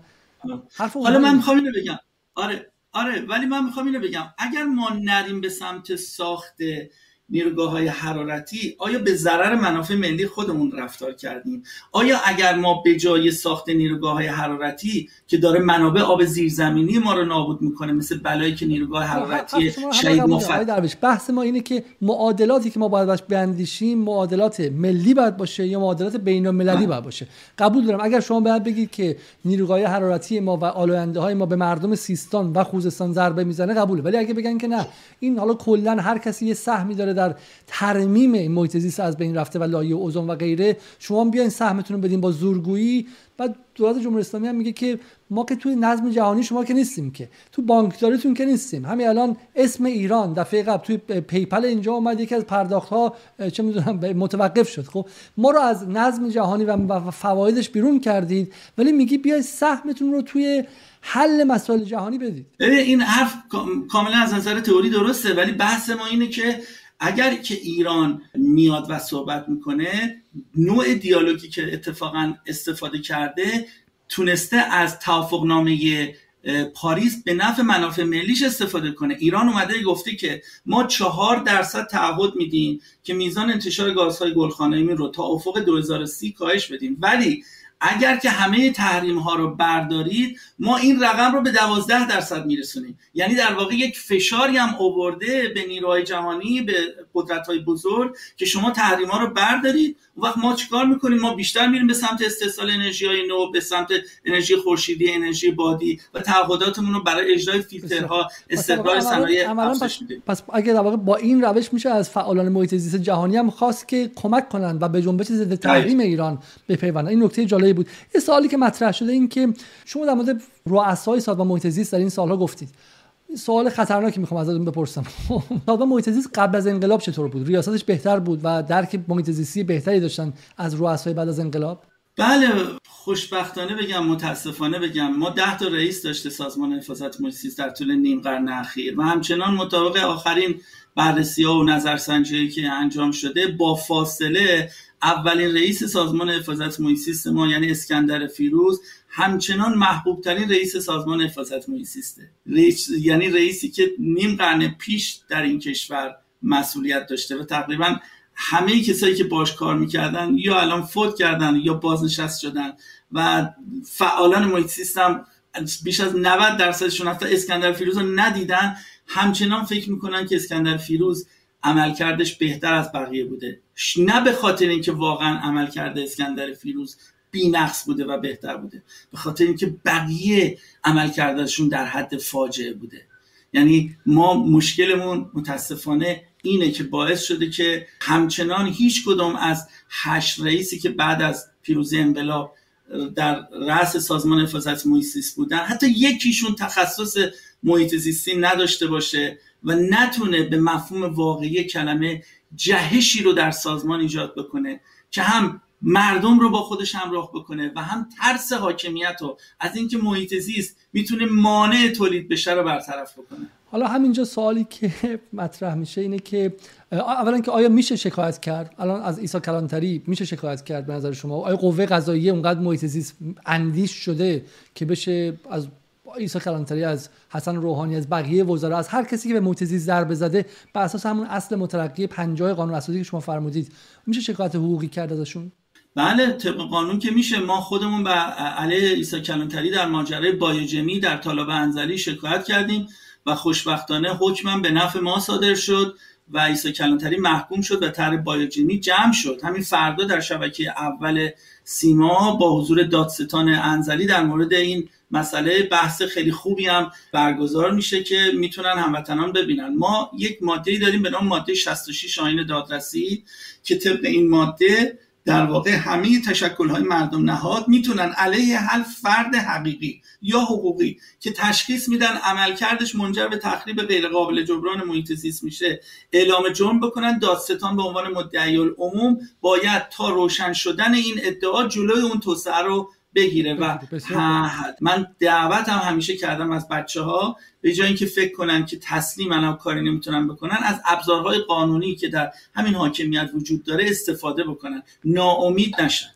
یه سوالی که حالا هست اگه خواستین جواب بدین خواستین جواب ندید بحث پرونده محیط زیستی ها مطرح شد و این در ذهن جامعه مون دو تا مسئله بود. یکی اینکه دو نهاد اصلی امنیتی کشور این وزارت اطلاعات و اطلاعات سپاه دو تا نگاه کاملا متفاوت داشتن بهشون و بعد هم که بالاخره به مرگ کاووس سید امامی رسید و بالاخره هنوز هم این پرونده حل نشده و بسیاری از این افراد همچنان در زندان هستن. و این خب در ذهن جامعه مون یعنی گره خورد کلمه محیط زیست با این پرونده و بعد هم حالا به اینکه بی بی سی و اینترنشنال و غیرم روی این قضیه خیلی خیلی مانور دادن. شما در این پرونده آیا می‌خواید اصلا نظر کنید و اگر می‌کنید کجای این پرونده میست بله واقعا یه فرصت سوزی بزرگی اینجا اتفاق افتاد. یک بار آقای رئیسی زمانی که رئیس قوه قضاییه بود فعالان محیط زیستی رو دعوت کرد از جمله بنده رو و من در اون جلسه به صورت سریع از ایشون همین سوالو مطرح کردم و بهشون گفتم که چرا تکلیف این پرونده رو روشن نمی چرا وقتی که هنوز اتهام این بچه ها ثابت نشده به عنوان جاسوس های محیط زیستی از آنها یاد می‌کنیم. که آقای رئیسی تو همون جلسه دستور داد گفت اینها متهمان به جاسوسی هستند و هنوز اثبات نشده حکمشون. و در نهایت هم دیدید که جاسوسی اینها با اون اتهامات سنگین ثابت نشد و آخر سر بین چهار سال تا ده سال حد اکثر اینا حکم گرفتن. پس معلوم بود اون اتهامات سنگینی که به اونا زده بودن هیچ کدومش قابل اثبات نبود. حتی یکی از اینها رو نتونستن بیارن تو تلویزیون مطابق معمول که می آوردن و در حقیقت اعتراف می‌کردن اعترافی بکنن. حرف ما اینه که هزینهش اما هزینه بسیار سنگینی بود. بسیاری از این جوان میان پیش من به من مراجعه می‌کنن میگن آقای درویش ما آخر هفته می‌رفتیم یه زباله جمع می‌کردیم یه درختی میکاشیم. الان مادرمون پدرمون میگه نرو ممکنه تو رو جاسوس محیط زیست خطاب بکنن. بچه های ما رفتن برای طرح یوز بلنگ تو رضا توی منطقه توران تو استان سمنان. یکی از این محلی ازشون پرسیده شما برای چی اومدین؟ گفته ما برای حفاظت از یوز بلنگ آسیایی اومدیم. گفته آها شما همون جاسوس های هستین. یعنی ببین کنشگر حوزه محیط زیست که توی این مملکت از نظر بیزینسی که وضعیتش مشخصه یه منزلتی داشت که اون منزلت ما خراب کردیم. تو کشوری که نرخ مشارکت در حوزه محیط زیست و اصولا مسئولیت اجتماعی بسیار پایینه و تفکر غالب اینه که آسه برو آسه بیا که گربه شاخت نزنه. پاتو از گلیمت بیرون نیار و همه دنبال اینن که فقط مواظب حریم شخصی خودت باشی ما با یه همچین برخوردهایی باعث میشیم که نرخ مشارکت بیشتر هم پایین بیاد. رمز موفقیت. چون این پرونده این پرونده به نظر من نماد سوء تفاهم و نماد به شکلی عدم اعتماد به جریان محیط زیستیه. درسته؟ و, و هنوز هم که ما داریم الان با هم صحبت می‌کنیم ما بالاخره نفهمیدیم خطای این دوستان چی بود. من صراحتا به آقای رئیسی گفتم شما آشکارا بگید خطا اینها چی بود؟ اگه خطا اینها استفاده از یه دوربین های دید در شبی بوده یا استفاده از برخی از ابزارها بوده یا ورود به یه مناطقی بوده که نباید وارد می شدن شما سراحتا بگید که بچه های دیگه گردشگرای دیگه اکوتوریست های دیگه که ممکنه سهون یه همچین خطاهایی بکنن دیگه این خطا رو نکنن. حتی اینم به ما نگفتن که دلیل اینکه فلان فرد چهار سال حکم زندان گرفت فلانی 6 سال فلانی 8 سال واقعا چی بود؟ ما همین الانش هم نمی‌دونیم. پس واقعا ضربه زد. یعنی شما فکر می‌کنین که این به انجیو ها ثمن های محیط ضربه زد. شما در رفت آمدتون با نهادهای امنیتی که گفتین چند بار رو رفتن و گوشتون رو کشیدن به نظرتون افق به سمت اعتماد سازی یا افق به سمت ببین چون داستان اینه. داستان اینه که پارادایم توسعه از بالا میاد. پارادایم توسعه زمان آقای رفسنجانی بود که سازی خوبه. هر کسی هم حرف اضافه می‌زد از گوشش می‌گرفتن مینداختنش توی به شکلی هلفتونی خب حالا 20 سال بعد ممکنه این پارادایم عوض شه بفهمن که هزینه داره. الان به نظر میاد خب حرفایی که درویش می‌زنه عجیب غریبه دیگه. میگه که چه می‌دونم برین توی کنسرت پا بکوبید از اونجا برق بگیرید. خب من میگم که این هدفش چیه؟ این نقشش چیه؟ این از کجا پول گرفته؟ این و این با پارادایم ذهنی من وقتی نمی‌خوره من بالا به طوری توته و غیرم به شکلی چیز میشم. سوال من اینه که افق گفتگوی شما و نهادهای صاحب قدرت و همینطور هم زینفعان. چون ما نمی‌خوام توی فضای مجازی خودگوییم و خودخندیم حالا من از منظر چپ حالا چپ مقیم غرب شما از منظر طرفدار محیط زیست با هم اتفاق نظر داشته باشیم. شما چطوری می‌تونید یه امام جمعه رو محیط زیستی کنیم. شما چطوری می‌تونید برید تو قوم دو تا مرجع رو محیط زیستی کنیم؟ نماینده مجلس رو محیط زیستی کنیم حتی یکی از مهمانان این برنامه دکتر فسیحی هرندی می‌گفت مافیای صد سازان رو ما نمی‌تونیم جلوشون بگیریم. و بریم تلاش کنیم اینا بشن مافیای قنات سازان خب یعنی اینا برای پول در آوردن برن زیر زمین پول در بیارن نه اینکه روی زمین پول در بیارن. افق گفتگو در این رفت آمدهای شما به نهادهای امنیتی به مجلس به نهادهای حکومتی در این سالها چی بوده؟ والا تجربه خود من که من هم تو اطلاعات سپا در واقع با گفتگوی جدی داشتن و هم وزارت اطلاعات این تجربه مثبتیه. یعنی وقتی من رفتم و با این دوستان صحبت کردم ساعتها صحبت کردم واقعا متاثر شدم. یعنی کسانی که در حکم بازجوی من بودن حتی چند بار اشکشون در اومد. گفتن آقای درویش ما اینا رو نمی‌دونستیم. و واقعا بعضیشون هم گفتن که ما, ما الان به شما قول میدیم اگر مشکلی از این به بعد برای شما پیش اومد ما در واقع در واقع سعی بکنیم مشکل شما حل بشه. چون احساس کردیم که اون چیزی که شما میگین همون چیزی که واقعا بهش باور داری و شما واقعا دلسوز این کشور هستی. یعنی من احساس برای همینم میگم اگر این فضا ایجاد بشه در رسانه که ما بتونیم گفتگوی صریح داشته باشیم مناظره بذاریم بین افرادی که با ما موافقن با افرادی که ما مخالفن حتی با نهادهای حاکمیتی بسیاری از این سوء تفاهم حل میشه یکی از این سوء تفاهم اینه که میگن که محیط زیستی ها مخالف کشاورزی هن. مخالف خودکفایی هن. در که ما اصلا مخالف کشاورزی چون بالاخره فرزند آوری هم چون شما پارادایمی که ازتون صادر میشه این که جمعیت ایران باید کم شه قاعدتا درسته نه نه اصلا صحبت ببین من الان توی ژاپن که مساحتش یک چهارم مساحت ایرانه و جمعیتش 125 میلیون نفره آیا مشکلی به نام کابوس گرسنگی و تشنگی وجود داره؟ مشکلی به نام تخریب سرزمین وجود داره؟ مسئله ما مهمتر از مسئله تعداد آدم ها رفتار آدم ها با سرزمینه. رفتار آدم ها با سرزمین ما باید تغییر بدیم. این نکته مهمیه. سوال آخر و دیگه تموم می‌کنیم. چون دو ساعت هم شد و شما بسیار صبوری کردید. از دوستان می‌خوام اونایی که در کلاب هستن من بهشون میپیوندم و بحث رو ادامه میدیم. به عنوان سوال آخر حدود 6 میلیون ایرانی خارج از کشور داریم و بحثی که شما می‌کنید من خودم دنبال کردم یه جور بالا ملیگرایی نرم. نه ملیگرایی شوونیستی و به شکلی خیلی حالا دیگه ایران پرستی و یه ملی چون بحث حفظ ایرانه. یعنی همونطور که تو این کشور 250 هزار نفر رفتن و برای حفظ سرزمین جنگیدن و جان خودشون رو از دست دادن شما هم و بقیه اون کسی که میره توی زاگرس برای خاموش کردن آتش جنگل زاگرس کشته میشه اون هم شهید شهید الان مثلا رسما هم به شهید محیط زیستی میگن دیگه. اونها برای حفظ این سر و این سرزمین چیزی که حالا درست یا غلط ما رو به هم پیوند میده. حتی وقتی که از ایران خارج میشیم. 6 میلیون ایرانی مقیم خارج چه می‌تونن بکنن؟ برای کمک به مسائل محیط زیستی داخل ایران و کمک به افزایش تاباوری سرزمینی ایران. ما باید ازشون دعوت بکنیم که این کشور از خودشون بدونن بیان و به این کشور کمک بکنن. اولین گام رو باید حاکمیت برداره احساس امنیت ایجاد بکنه در بین همه هموطنانی که در خارج از کشور هستن که شما با هر تخصص با هر زمینه کارآفرینی که دارید بیاید و تو این کشور خدمت بکنید و نگران این نباشید که سرمایه شما جان و مال شما به خاطر در واقع رفتارهای ظاهری که ممکنه با قرائت رسمی حاکمیت در زاویه باشه مشکل ایجاد بشه. مثلا شما نباید نگران این باشین که اگر اومدین توی این کشور و بعدا خانومتون یا دخترتون سوار دوچرخه شد شما رو بگیرن بندازن زندان. یه همچین در واقع از نظر از نظر فرستادن تکنولوژی های محیط زیستی و غیره آیا کمک خاصی من نظرتون هست؟ حالا اینکه بعد کلا حاکمیت با ایرانی مقیم خارج خوب باشه به کنار. ولی بحث این بود که چون این سالها میگن که تحریم ها باعث شده که ایران از خیلی از انرژی از خیلی از تکنولوژی های متناسب با محیط زیست محروم شده باشه. گفتم حالا این 6 میلیون نفر کمکی کنن یا از نظر مالی یا غیره مثلا به همین بحث یوز ایرانی یا پروژه های حالا محیط زیستی پس حالا به اون بحث شاید بعدا بخوایم برسیم. اصل ماجرا اینه. ببینید آقای علیزاده یکی از این آدم ها به نام کاوه مدنی بلند شد اومد ایران که خدمت بکنه دیگه. آدم شناخته شده ای هم بود ما چیکارش کردیم؟ ما فراریش دادیم. فقط کاوه مدنی رو که فراری ندادیم. مثلا به عملکردش کاری ندارم ولی شما این پیام دادید که آقا نیاد تو این کشور. اگه بخواید بیاد کار کنید همون بلایی که سر کاوه مدنی اون اون طرفی ها میگن که کاوه مدنی هم در افزایش بیاعتمادی نقش حالا من برای همین بزنیم با این جمله تموم کنیم.